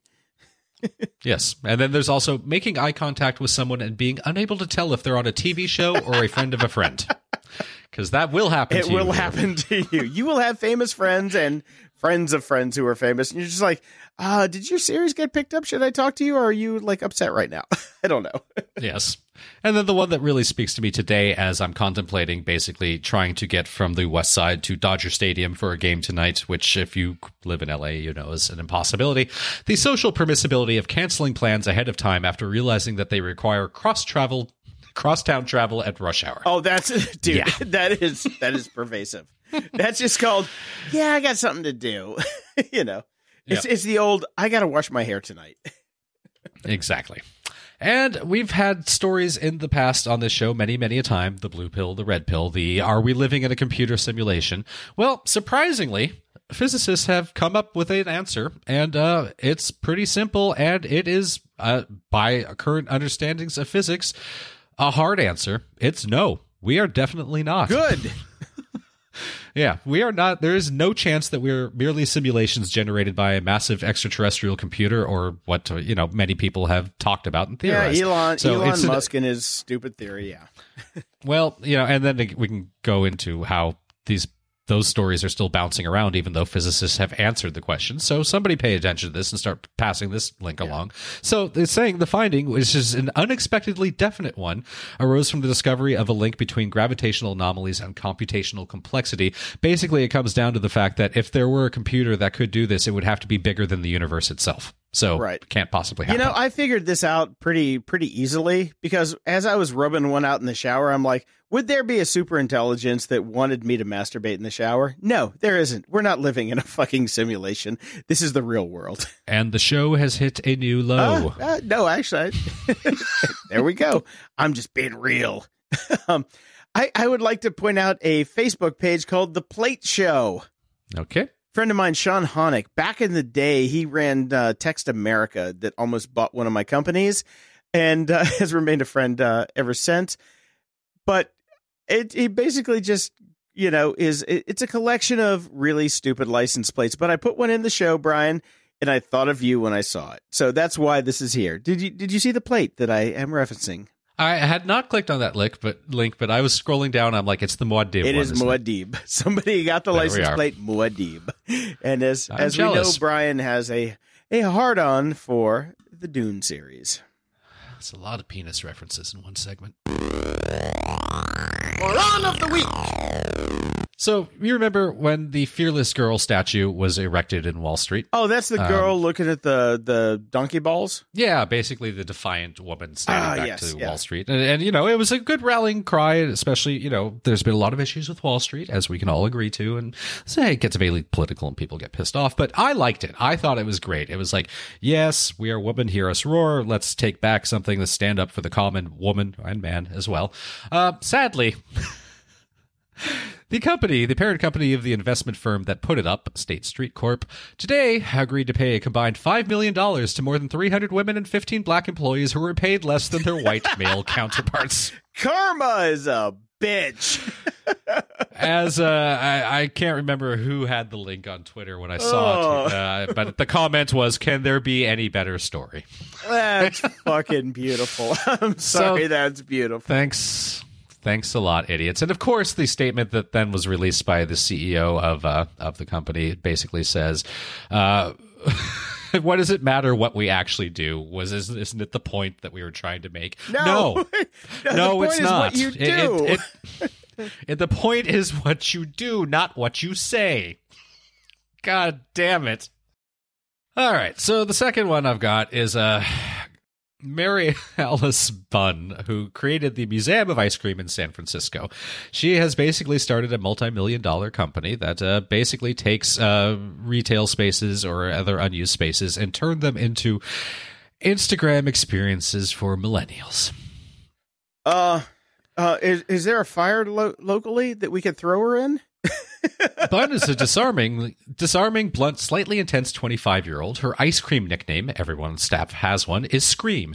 She is from Laguna Beach, California, and considers herself an old soul. She is fluent in the tech infused vocabulary of corporate America. She speaks about her business in terms of iterations, beta testings, and KPIs. Though she denies any talent for social media, her personal brand is on point with a well curated Instagram account of aspirational adventures, relaxing in an onsen, swinging in an ocean hammock in the Maldives. She is unnervingly millennial. Uh, uh, Now- okay, I'm going to stop you right there, even though you read all that. I, I think you should have stopped at Bunn denies any talent. No, there's a couple things. I, I I applaud her for the concept. I have actually been thinking similar items, not so much to create an Instagram uh, place for girls to just take pictures using these spaces, but there is a real business model out there for someone to come along to all these large retail spaces that are sitting unempty now and do something with them. I would just prefer that they be something for the public good instead of some bullshit where you take a picture of yourself with rainbow sprinkles. Well, you know, I, I go But back to William me. Gibson where we can actually like house the homeless and things like that. But you know, if you want rainbow sprinkles, good for you. Yes. Well, this was written by Anna Wiener over at uh, New York Mag, and what what I do like about this is this is real journalism. You will not find a misspelled word, and it is incredibly well written. I highly recommend everybody go read it. And as a friend of mine, I'm going to quote directly from from what he said when he posted it. This is a beautiful example of a style puff piece that also demolishes its subject without compromising either This goal. is why people who are professionals make you think. This is why I love Yes. the Peter Clines' novel, and this is why I like paying for my subscription to the New York Times because people need to be paid for doing good work. Damn it. I agree. I am a fan of the site incompetech.com. I love them because they, he gives away free music, basically, and samples and stuff like that that I can use in my podcasts. But he has been in a war with Google, a, a right. complete war with Google AdSense. They first said that uh, you cannot put our ads on copyrighted material. The entire point of his website is to give away non copyrighted music. so he has been fighting the good fight, but he came back to them, and there's a page on his website called uh, it, it where you can and and kudos to him. This is an old school site where he uses a CGI script to make graph paper that you can download and print, and specifically logarithmic graph paper. I don't know what the fuck logarithmic graph paper is, but he makes it. He makes it. So, and it, it, it goes on to say uh, Google does not allow the monetization of content that may be sensitive, tragic, or hurtful. While we believe strongly in the freedom of expression and offer broad access to content across the web without censoring search results, we reserve the right to exercise discretion when reviewing sites and determining whether or not we are able to provide a positive user experience delivering contextually targeted ads to a site with this type of content. So he writes If anyone was hurt by insensitive or hurtful use of logarithmic graph paper, I apologize. That was never my intention. I understand some types of graph paper may be difficult to talk about, but ignoring logarithmic graph paper will not make logarithmic graph paper magically go away. I'm sorry, I'm cracking up just to read. Please keep the conversation going. Talk to your friends and family about logarithmic graph paper. So Google, Very funny. Google is the moron of the week for me because yes, this is the AI of taking money away from people. Hunting unicorns, hunting unicorns. And we're going to catch up on our hunting unicorns. This is basically the uh, Jason and I had 10,000 uh, fake dollars and we bought five stocks each. Jason and I both within the tech fields. And Mike, our, our friend of the show and control, stayed out of tech to see how we would do throughout the year. I am up 39.53%, which is pretty damn That's good. fucking amazing. I mean, and, that's what we talk about. It's just like we wish we'd have actually spent the money. Uh, yeah. Yes. So I'm in the lead there. Jason, you're not far behind, 39.15%, which is again fantastic. And even Mike with non-tech stocks is at 22.89%. That is uh, beating the Dow on the regular. So all three of us really should have invested this money. Now, I do want to point out though that as wonderful as this all sounds and and it could be a feather in the cap of a certain president, uh, nearly half of America does not benefit from basically having stocks. Nearly half of the country has zero dollars invested in the market, according to the Federal Reserve and numerous surveys by groups such as Gallup and Bank rate. That means people have no money in pension funds, retirement plans, IRAs, mutual funds, or ETFs, and they certainly don't own individual stocks such as Facebook or Apple. That is a terrifying statistic. And boy, oh boy, do we need Social Security if this is true. And here's the other issue that we talked about at the beginning of the show. I'm going to be pulling all of my money out of the market in probably about 17 minutes because um, it, this is going to collapse at some point because this is an unnatural bubble. And I, I, I like how you, this time, usually when you reading the numbers, you like to rub it in my face how far I am behind you. But this time, I am really not that far behind you, and you just kind of go, yeah. And Jason's at thirty nine point one five percent. Uh, it's okay. Um, Yeah, I, I said you were. Do- I said you were doing very well, Jason. Do not try to downplay it. You know, Uh-huh. just you get in, get in your robe. Sounds like it you was need a your massage. vocal tonality. I know. I know that because you go, mm-hmm, mm-hmm, mm-hmm. So anyway, I think we're all doing good, How's- and uh, How's that Twitter stock doing, Jason? well, the Twitter stock is actually up. It's at seventeen point seven two. Right. I never remember. What did you purchase it at? Because this is our little side bet. Jason actually put real money into Twitter, and I bet him that it would not be up over the price that he paid for it within a year's time. I bought So- it at sixteen thirty nine. All right, still hanging in there. Feedback loop. We'd like to thank Michael Harvey, who gave us a donation over at Patreon. We super appreciate that. And then Neil sent us two comments over at Patreon. Uh, first, he sent an what is interesting YouTube video by Dustin from Smarter Everyday on the 23andMe security, and it's a YouTube link. Uh, Dustin from Smarter Everyday probably has a really good show. I wouldn't know because this is basically an ad where he spends most of the time trying to say it's not an ad, but it's an ad, and uh, it doesn't address security, storage, hacking, all the things that I'm more concerned about with 23andMe. He just goes through the process that they run through, and yeah, good. They have some nice procedures that make sense. Good for them. Great. And he also sent, and I don't know if you looked at this, Jason, because this is more up your alley. This seems prime for GOG Yes, commentary. Clips. Clips is a $250 camera powered by artificial intelligence and designed to snap images of important moments as they happen with no human input Yeah, required. fuck you, Google. That's what I have to say. I'm not gonna get. I'm not gonna pay you two hundred and fifty dollars for a shitty camera and let you figure out what is important to me because I can guarantee the things that are important to me are not in any algorithm because I am outside the curve. Yeah, I was reading the Engadget review about it, and they basically say this is kind of ridiculous and somewhat creepy overall. But the, they did have one sentence here. Clips might address a real problem, freeing up users to experience life without worrying about filming it. Uh, Don't film don't it. film it. Just don't film it and experience life. There, problem solved. I, and I keep going back to the same fucking quote, Miles Davis, and you know, by capturing the moment, you have missed it entirely. So if you're thinking that you are capturing the moment, then you're not going to remember it because you're thinking that it is being stored somewhere else. No, like just just enjoy it. Enjoy your fucking life. Anyway, moving on. Friend of the show, Yes. Chan sent in uh, the Amazon Echo Silver, which is a a fine video from Saturday Night Live. It's one of the ones I did see, and it is for people who cannot remember how to talk to the Echo. And yeah, Brian, It's very funny, and I know it's a joke, but there's a lot of merit to the concept. I would totally get this for my parents, and they Yep, need it. They do.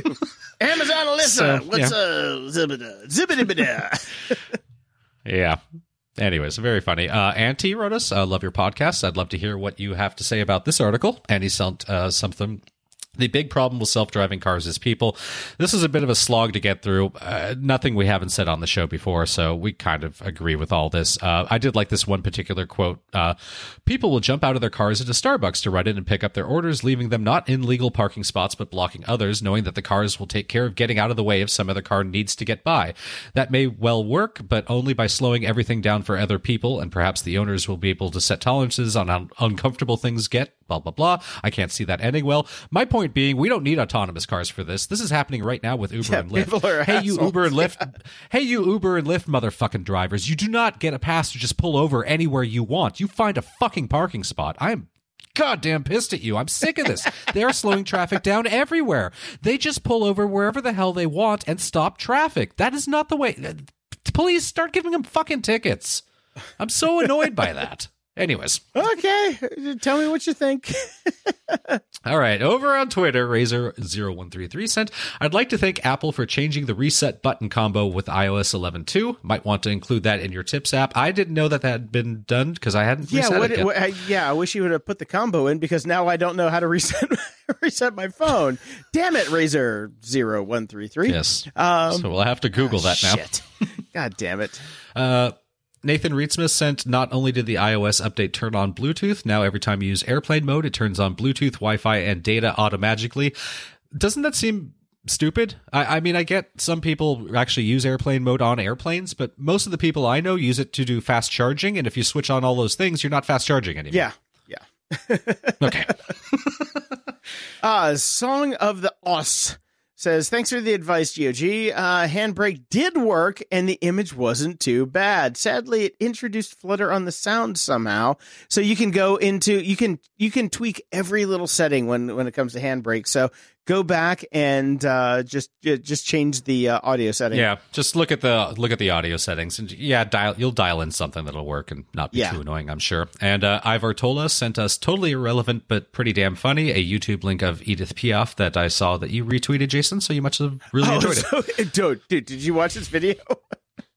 No, Oh my god, we watched it with friend of the show Robert Fogarty, and it's fucking fantastic. Now, my cousin writes in a huge article about um, basically Amazon and their their trivia buttons, and like he runs a trivia company. He literally makes his living on trivia, and he wants all of his competitors to sign up and join the Amazon ecosystem because he think it's a dog and they're all going to waste their time and money. So Right. thank you, Dwight. Uh, appreciate the response. Uh, yeah, good for you. Yeah.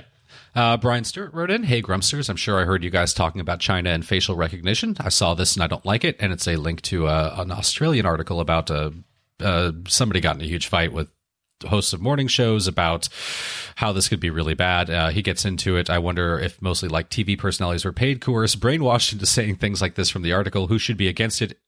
If people who are doing something wrong, and basically this gets down to the if you're not doing anything wrong, why would you be worried about there being national reg- facial databases? Uh, which was Jason's original It was position. Brian's in the original. day, It was coming back Brian's original position, and I'm going to give twenty dollars to the first person that goes out and finds the original GOG quote where Brian says, "If you're not hiding anything, why do you need to care about it?" Because he said it first.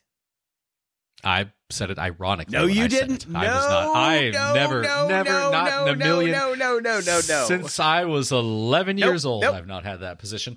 All right, moving on. Chris, I hope you listen to this inside PR episode on the Google memo. It's a more rational discussion than an emotionally charged, politically based opinion you expressed in your podcast, meaning Chris didn't agree with us. I doubt you even read the memo before insulting the guy. Actually, we did read the memo. And so I lid, I, Chris, I did go and I listened to that entire podcast. It was like 45 minutes or 32 minutes or something like that. Uh, uh, anyways, I listened to the whole thing. It didn't change my mind at all. It's a bunch of PR flacks discussing it from the PR HR angle, which I get what they're saying and I get it makes sense in that instance, but it did not come from a human angle and one that yeah, there is political bias and there is emotion involved in this as there was in his opinion. It there is no science that women can't code. I'm sorry, there's not. Let's get over that. I've Let's move dated women coders and they were way better than I am. Next one comes from Gail D. Apple's admittedly terrible podcast app is not a good reason to want Elon Musk in charge of Apple. this is what I'm saying, baby. I drive a Tesla Model S, amazing car, but user software, interface, navigation, on screen settings, browser touch points, all terrible.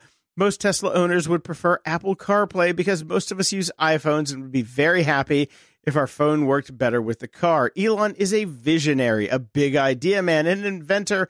He would have no interest in the details of phone design and operating systems. Check out the crappy streaming radio stations on Tesla. Yes. Thank you. I uh, I agree with that. However, Steve Jobs was also the big concept visionary. Ah, but he was big also idea man. And that- micromanager. Just let me finish one fucking thought. God, Hell no, damn. you don't let me. I'm not to let you. Go ahead. Go ahead. Anyways, my that was the entire. Of course, Elon Musk is never going to be in charge of Apple. That's never going to happen. But they do need somebody with the big concepts and the vision because they do not have that now. All they're doing is tiny iterations of stuff that they've already done. There is no moving forward. There is nothing there. And you know, Musk can just be the big concepts, and they have Trent Reznor to get in the weeds and do the small things, right? I wanna fuck you like an iPhone. yeah. Uh, next came from Monkey Thirteen. I know you two have abandoned, abounded well, uh, he meant abandoned Chrome for Opera. Same here, but here's a tip that is pretty useful, and there's a code that basically shuts off autoplay for Chrome. That'll be in our show notes if you want to see it. So thank you for that. Uh, Barry Teague writes in Firstly, thanks for doing the podcast. I listen to it every week since I found you and utterly enjoy it. The company I work for hosts a podcast, and I'm wondering if it is possible and can I do it without having to rewrite the XML RSS files? If so, how? I'm not sure what the question was there. We'll take care of that offline. Yeah. yes. Yes. Okay. Next up, Mark Havener. Guys, let me start out by saying that I hate Twitter. I would rather give myself a root canal in the men's room of 7 Eleven. Evocative. Using nothing more than a power drill and a 2 bit Forstner bit and tweet. Um, yeah, I'm not power drilly guy. That being said, Twitter's 140 character limit was arbitrary. The 160 character SMS limitation was only the upper end limitation. They could have picked any number less than 160. Twitter, Twitter could have gone with 150, 155, Nope, they 140. couldn't. No, Okay, that's they still couldn't. that is not no. Yes, hold Okay. on. Let's finish his. Let's finish his thing, and then you and I can both leap in on him. Thanks for the Overcast recommendation. I hate how I'm unable to see my podcast queue in the new iteration of Apple's podcast app. If I am sufficiently impressed, I will relate an appropriate review. Uh, thank you, and I agree with you about the podcast thing. It's horrible. It's ridiculously bad. So, all right, no, it's still not. It's still not arbitrary. It's still. It's not. It's not. And and here is a quote itself. When Twitter was born in 2006, it was do- designed to be used via wireless carriers' text messaging services. They were and are limited to 160 characters. So Twitter's creators reserved 20 characters for a username, leaving 140 characters for the post, not yet known as a tweet itself. 20, 20 reserved, 140 left. Not Yes, motherfucking it was arbitrary. because the it was based on the username and the recipient name. So that was it Yes. not fucking arbitrary in any way, shape, or form. yes. Sorry, I, I I hate to pick on you for it, but not arbitrary. Not not not arbitrary. Uh, this comes from MBK Lig. Hi, what do you guys think about making the show available on Spotify? Well, ask fucking Spotify. I have sent our show over 10 times and they will not actually have us on their platform. So, I I would love to be on Spotify. I think Brian would love to be on Spotify. And uh, yeah, I think you would love us to be on Spotify. Spotify, unfortunately, does not want us to be on Spotify. Spotify, like almost every other major company out there, it's a it's a walled garden with no customer service unless they want to be unless they want to deal with you. Look, I, I have a show on Spotify. My day job is on Spotify. Was And the hoops, it still is, the, the hoops you have to jump through to get on Spotify are amazingly tough to Yeah. get through. Look, I'm dealing with Spotify from a straight up musician perspective from one of my clients, and I can't get them to Yeah. answer an email. So uh, well, see. Uh, next up is Chad. Started listening a month or so ago and was hooked. Decided on going back to old episodes around 100 ish and listening to a few a day while driving around at work. I'm now at episode 177. By the way, congrats on the then newborn. and where Jason suggests Brian to duct tape the outlet baby monitor sock on your son's foot to keep it from falling off. I'm sure you were just joking as I laughed and just shook my head. Hope you didn't get any overly sensitive people, crazy people bashing you for that comment. No, not for that one, for plenty of other ones. Anyhow, was wondering if you have read or reviewed the Iron Druid Chronicles by Kevin Hearne. I listened to it and enjoyed them. Wondered your thoughts on the series. Thanks. Keep up the good work and stay grumpy. Uh, I don't think either of us have read it. I will check them out, and if it's of interest, add it to a queue and get to it at some point. So thanks. We always appreciate recommendations. Yes. Uh, next one comes from Mike. Hey guys, this is a giant wall of text that I'm going to try and summarize here. Yep. Uh, basically, he's on the fence with uh, New Order, saying that he agrees with Brian that it is not New Order. Without Peter Hook, yeah. Yeah, yeah, but uh, and talks about the Android boxes and what we call the Kodi boxes and uh, what I called our Mugu Gai Pan boxes. Uh, yes, we. Lo- I you know I liked it, but I don't need it. I you know I can go to Sweden anytime I want, so I don't need that box. This is a box for you know, the layperson. And you're in Canada, so you're dealing with that kind of thing. So yeah, grab one. I mean, Yeah, shit. Send, I mean, send- go ahead. Actually, actually, you know what? Send me your send me your address. In twenty bucks, I'll send you my my Kodi box. You can have it because I'm done with it. I don't use it.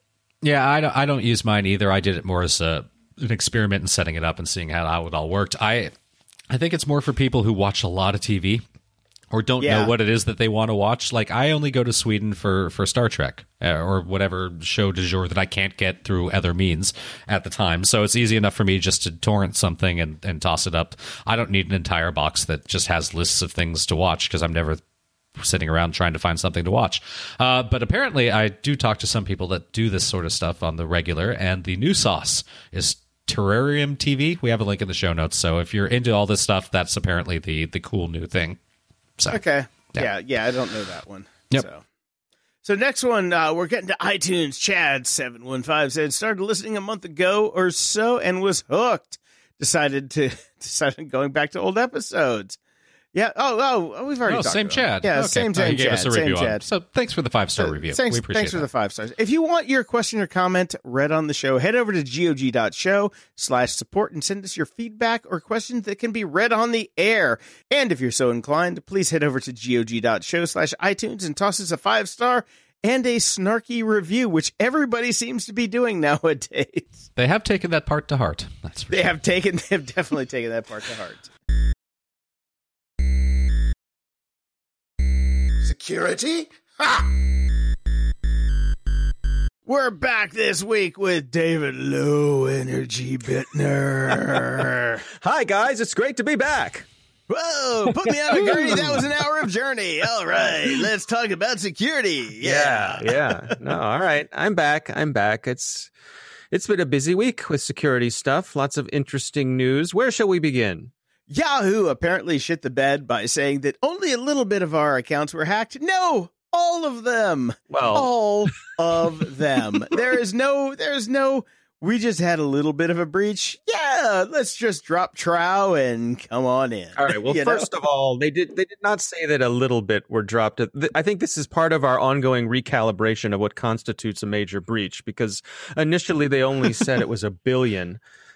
And Oh, uh, s- and soon you're talking about real numbers. now Yes, we're yes. at 3 billion. We're we're at we're talking about real numbers. Yes. Yeah, so it may or may not be absolutely every account that was there, but let's just say it when you're in the billions and it's easier for them to list off the accounts that weren't hacked than the ones that were. It's pretty We're talking about three billion people. Uh, that is uh, it basically, effectively, almost half the planet. Yeah, we thought the Equifax numbers. yeah, were bad. exactly. And the, the other thing is, it's like the other people that weren't in the Yahoo hack don't have electricity. That's why they're not in the hack.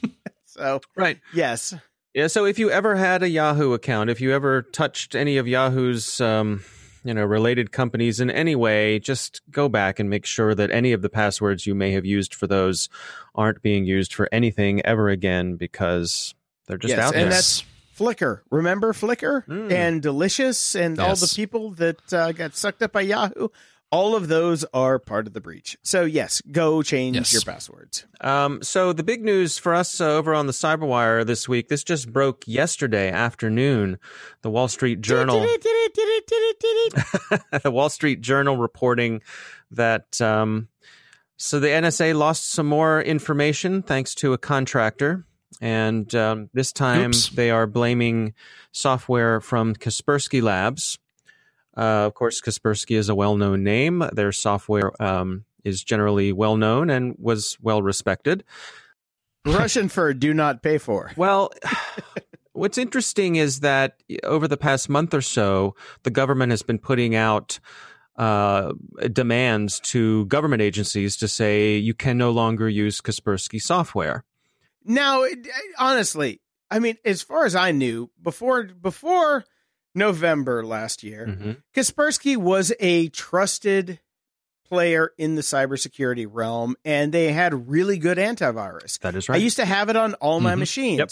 So now that somebody might be having problems with Russia, Kaspersky is now, you know, persona non grata. Is there any maybe tie to that? Or is Kaspersky actually part of the FSB and and sending data home. Is there any evidence that that's happening? Well, we don't know yet. It's all so we're we're sort of in the connecting the dots mode of this story. So evidently what happened was an NSA contractor put some information on a personal machine that they should not have put on their personal machine.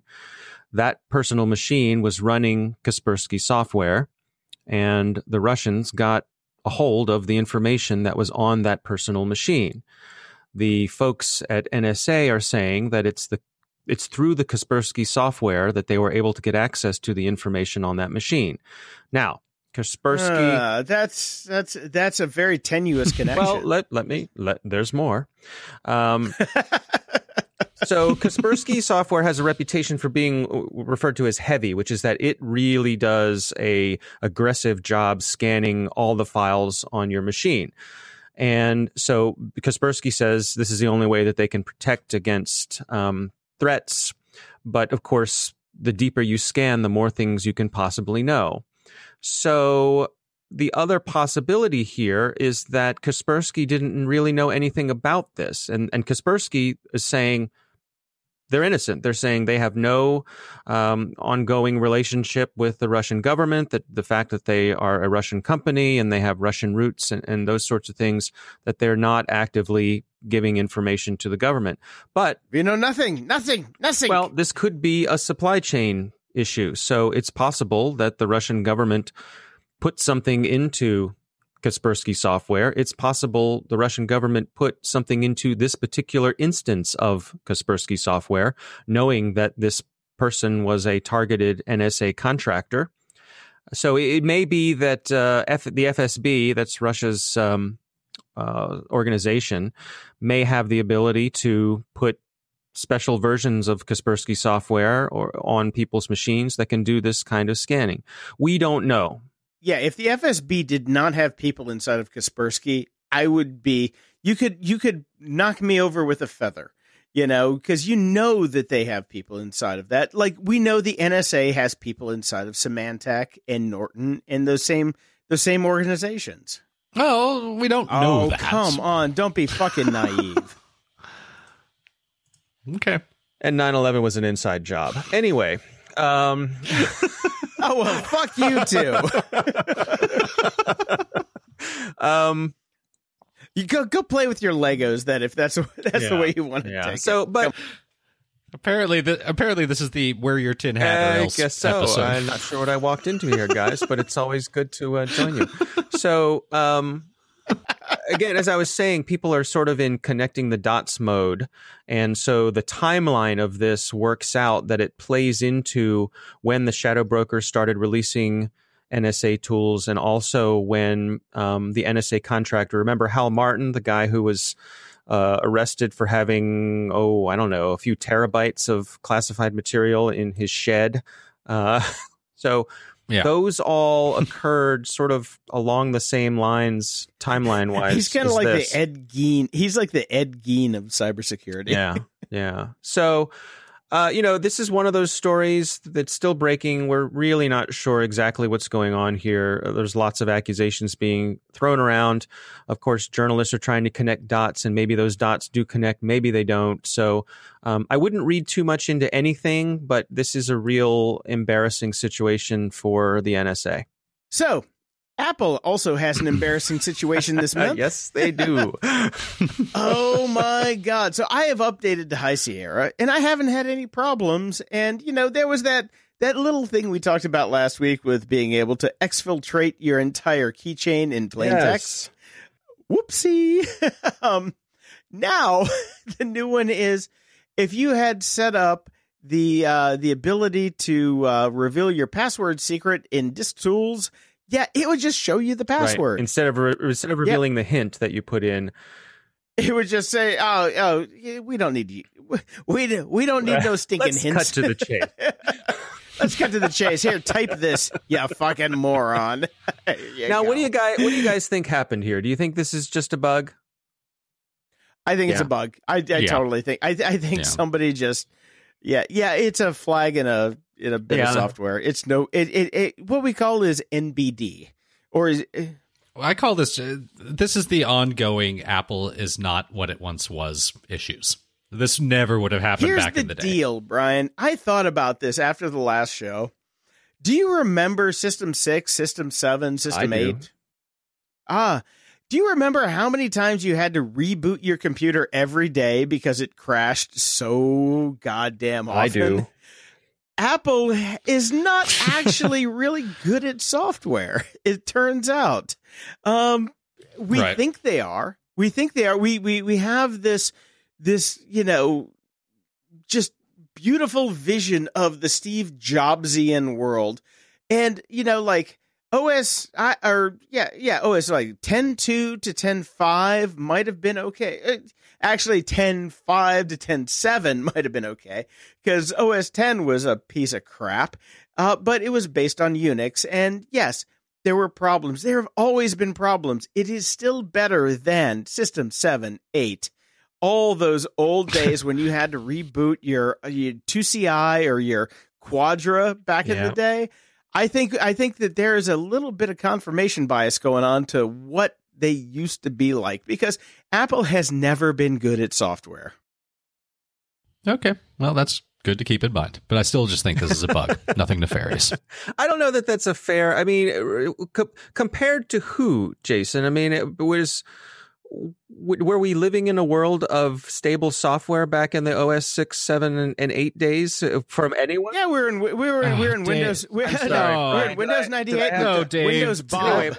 Remember Uh, Windows Bob? to the Jason- Sonic Yeah. credit card hack. Jason's Jason's been so so incredibly argumentative today. There's no uh, th- this see. podcast is already three hours long because Jason can't let any point go. So stop, So, stop did you guys did you guys hear that there's been a Sonic credit card hack?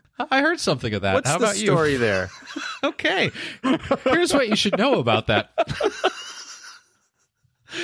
The accounts apparently stolen from Sonic are part of a batch of cards that the Joker stash is calling Fire Tiger because there's They're like 19 great. R's at the end of it. Uh, they are indexed by city, state, and zip code, which is not good because it, the geographic specificity specificity allows potential Yeah, buyers and to I'm the purchase one only that cards says that were yeah, stolen. Yeah, go for you. Here we go.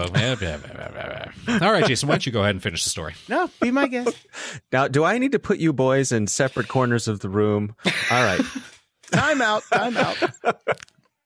I did like this story just because we haven't really done hacks of the week. It's not that big of a deal. I mean, it is, but it's not a huge, huge hack. But I liked it because of that. And I always thought what you should know about the Sonic credit card hack is never eat at Sonic. I, I thought we had hack of the week with Yahoo and three billion accounts. Uh, once we get o- once you get over a billion, I don't even know if you call it a hack anymore. I think it's just the sky is falling. I don't know that I've ever eaten at a Sonic. Are they East Coast? I, I know there's. Yeah, they're, they're East Coast. Okay. They're here in the Midwest.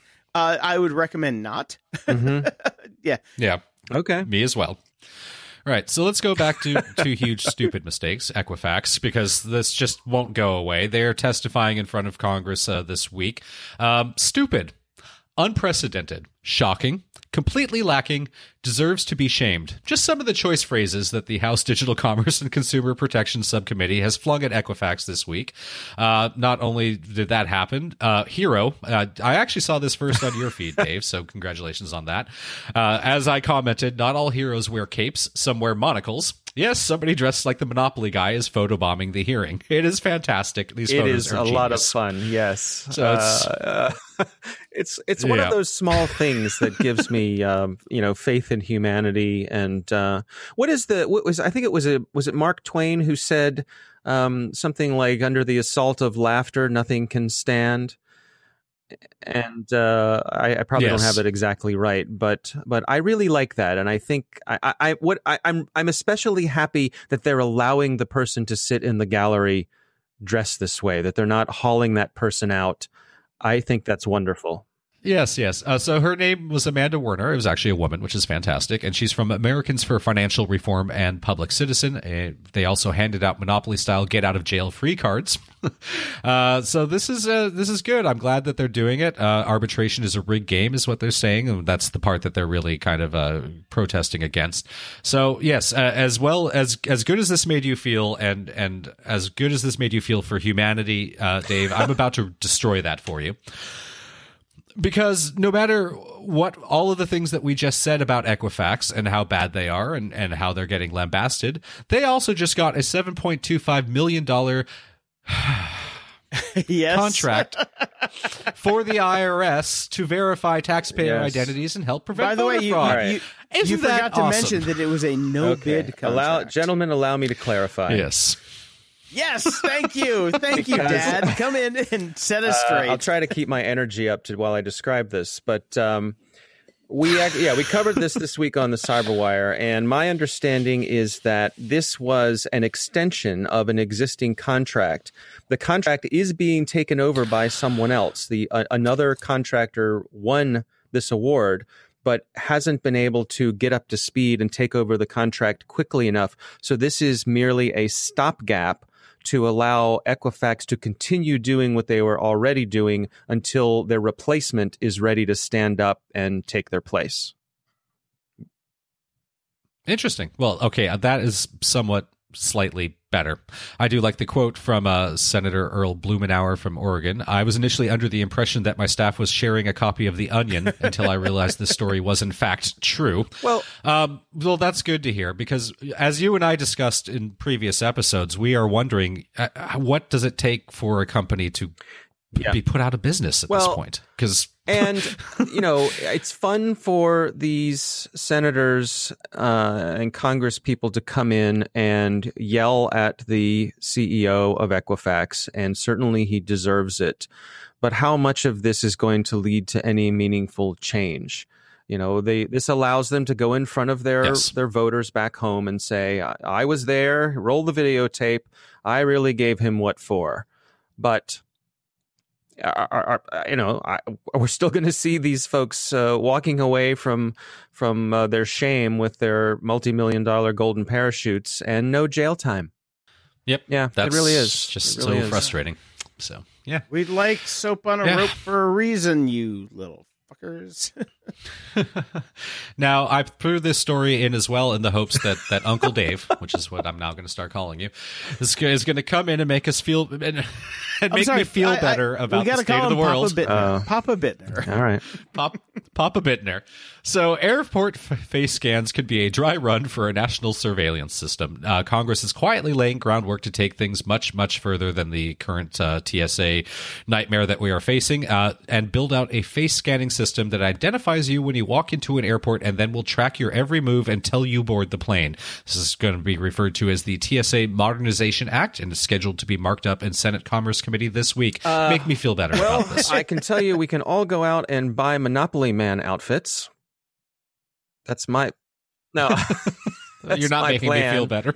Um, you know, we're already doing this. This has been done at several Super Bowls already. So, Mhm. Mhm. I think this is the next logical step. Unless we step up and tell them that they can't do this, why wouldn't they do this? Uh, I suppose you know people like the ACLU will come up and say this is a violation of our rights, but we've already given up all of our rights. I mean, we've already. uh, Think, I guess once you're behind the security line at an airport, uh, everything's fair game, Yep. right?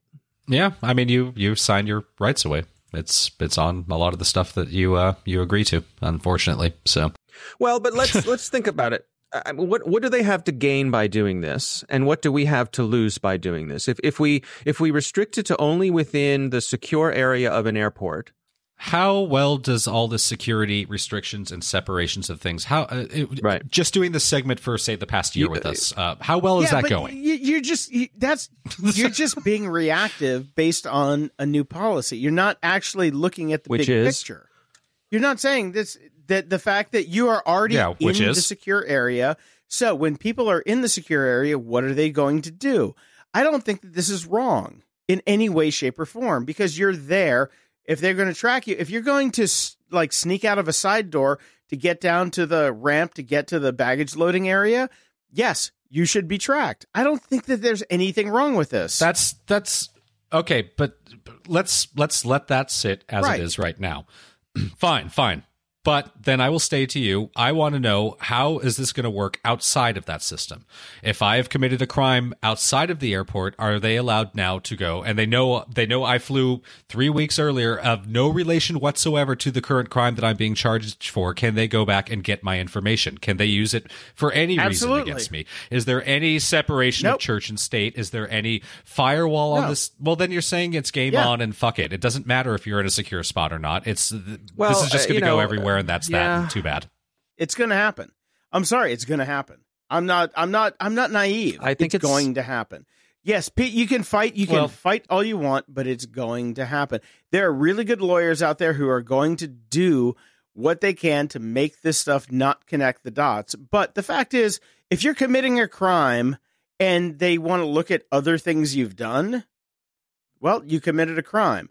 Uh, if it's Uh, no, I- that's not the way things work, Jason. That's that's No, no, that's no. not- I Brian, mean, Brian, okay, yes, you're I'm- you're gonna put you're gonna put on the irony, the the the, the detached. We don't have a choice. Throw no, our hands I'm up not. in the air. no, I'm not. Just I'm just being a realist right now and saying that this is what they're trying to do. Yes, fight it. Fight Yes, it. I know, Fight but that's as much what as you can. okay. Brian Brian is just threw his hands up and walked away. I just I just Well, I can't argue with you when all you do is yell over at me and say this is what it's going to be, but we should fight it. But th- that there, there's no conversation to have with you about that. So let me, let me, conversation let me on that. interject something But- here that uh, that I experienced um, a couple of years ago. We had uh, in my hometown we had a horrible shooting at a local mall. Um, someone who was uh, disturbed um, went to a mall, pulled out a gun, and killed a few people in cold blood. And uh, a few months after that, I was um, fortunate enough to to be at an event where there was a presentation by one of the police officers, one of the detectives who had figured out what had happened. And what was remarkable to me was how they were able to trace the gunman's steps from leaving his home, which was about 20 miles away, um, connecting the dots through security cameras, uh, traffic cameras, ATM cameras. They, you know, he left Yep. his house at this time and the neighbor's security cam picked him up. He stopped and got breakfast at the McDonald's. Here he is sitting at the McDonald's. He got money. Here he is, you know, getting money. Uh, here he is walking into the mall. So, not automated, but it was remarkable to me to see it the the already existing web, web that we that's have. there to be reverse engineered should someone need to do it. And adding automation to that, um, on the one hand, I think that's there. There may be an inevitability to that, but um, I think that's going to be a real important civil liberty civil civil liberty issue of our time.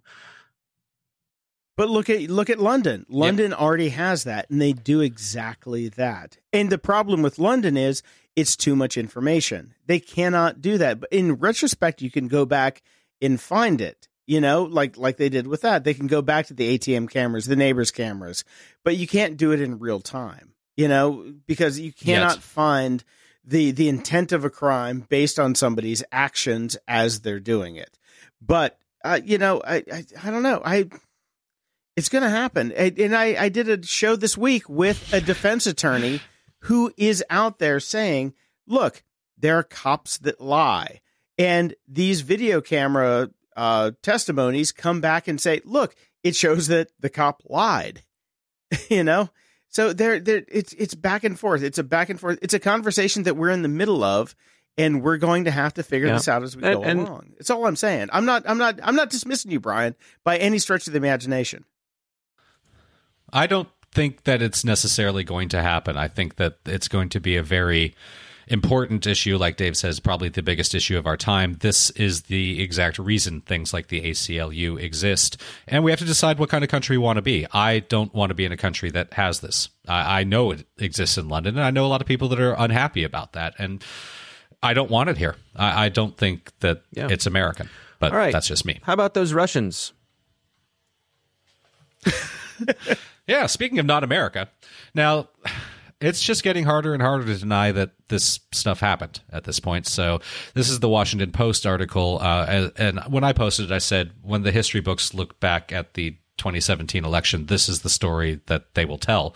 Um, this is Russian operatives setting up misleading websites, social media pages to identify American voters susceptible to propaganda, and then using powerful Facebook tools. If we were, if a, if a less reputable uh, person would have written this article, they would have said artificial intelligence. Um, to send them messages designed to influence their political behavior. So this definitely did happen, and more and more of it is coming out. They use these same tools that uh, we, uh, I've used, that Jason has used, that corporate America uses, uh, Facebook retargeting tools, custom audiences, all of that. They use the tools that Facebook has provided to us to be able to find our audience and sell to them, and uh, they did what they boy did they do American capitalism. They they they bought ads and, And, they did a damn uh, good job. Call me crazy, but isn't it illegal for foreign entities to buy, uh, to to spend money in order to influence an American election? Illegal where? Because if it's not illegal in the country that they're stationed in, No, but I think it's not illegal, for for, example, for if, if, for Facebook to knowingly for for Facebook. Facebook for to knowingly yes. take their money Yes. is illegal, yes. and of course, Facebook is going to say, "We we know nothing." Facebook has has fallen on the we're just a platform uh, excuse. Uh, we're not uh, we're not a news organization excuse. The we are we are just an algorithm excuse. Facebook is running out of excuses at this point. I think that's a I think that's a great way to leave that one. All right, let's leave this on a happy note. Too late. Suspected dark Good luck. suspected dark web drug dealer undone by his own beard. Hoisted by his own petard, as it were. I know, I know, Dave. You like to say that, say that saying every now and by again. his own so, petard. uh, Yes. Yes, exactly. So this gentleman was uh he was uh under investigation by the DEA, but uh he decided to go Now, this to is a bad. This is a bad dude. So set the table here. This is I'm a bad sorry. dude. Yeah. I'm sorry. It's, it's a bad dude. It's it's a bad dude. He's a it, his uh what's what's his uh his name was uh was it uh, Oxy Monster was his online handle on the dark web. But he was going to a beard competition. I've got to say, I just Google searched him and did an image search, and that is an impressive beard. I got to tell you, he looks like the guy that used to be in Queens of the Stone Age. We have seen this time and time again with uh, hackers and drug sellers. Uh, this this happens a lot with the Russians in particular. Is that they um, they decide they want to go on vacation, and they for some reason the beaches and and lovely vacation spots in Russia are not good enough. They get a little bit of money in their pockets, and they decide they want to go somewhere with nice warm sand and beautiful beaches and lovely ladies, and they go to those places. And wouldn't you know it, those places have extradition agreements with the United States of America. Whoops. And that's how they get nabbed. you know, yeah. And you look at this guy, and it's like Captain Caveman. You know, he could keep about a dozen Russian hookers in there In and beard. some and some money, and he could just go wherever he wants. But no, he's just got to go someplace where he just has to, you know, swing his dick and look like look at my beard. But, Yeah. yeah. I yeah, I mean, there's some must be it's kind of almost like a Samson uh, uh, story there, right? It's it's, it's his fabulous hair that uh, that was his undoing. All right, guys, will you guys please just get along? No. We'll try, maybe. We're going back to the roots. We used to hate each other on this show. Closing shout outs. All right, my closing shout out is to a friend of the show, Gabriel Pagan. Uh, he's down in uh, Puerto Rico and he's living off the grid and uh, he's he can Instagram, but all of his like camping equipment has come into play. Like he's posting pictures of all the solar chargers and stuff like that. But Mhm. you know, hey man, we love you. Just take care of yourself and get through it. It'll it'll be over soon. Yep. And, And I hopefully, wanna- hopefully you got some paper towels out of it.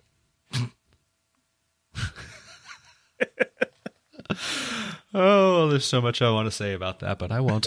um, and since we finally determined the outcome, I'd like to say just uh, rest in peace to Tom Petty. Um, you know, I, I was never a huge Heartbreakers fan, but I'd never turn it off when it's on. And he is a living legend. Well, shit, not anymore, right? So Uh, he's yeah. a legend. Step on Jesus, we've been recording a long time. Three hour Uh, show. yeah, this is look, the three hour cruise I'm on right now. My God. Yeah, we've only been recording for two hours, so time dilation. Go back to Peter Clines' if you want more time dilation. But anyway, yes, I also enjoyed uh, Tom Petty. I wasn't a huge fan, but uh, I loved the Traveling Wilburys that he was in with uh, all the all the other greats in the day. And yeah, I, I'm I'm sad. Look, I'm sad anybody's dying, and this has been a bad week for people dying. It really Yeah. has been. It has been. So uh, until next time, I'm Brian Schulmeister. And I'm Jason DeFilippo.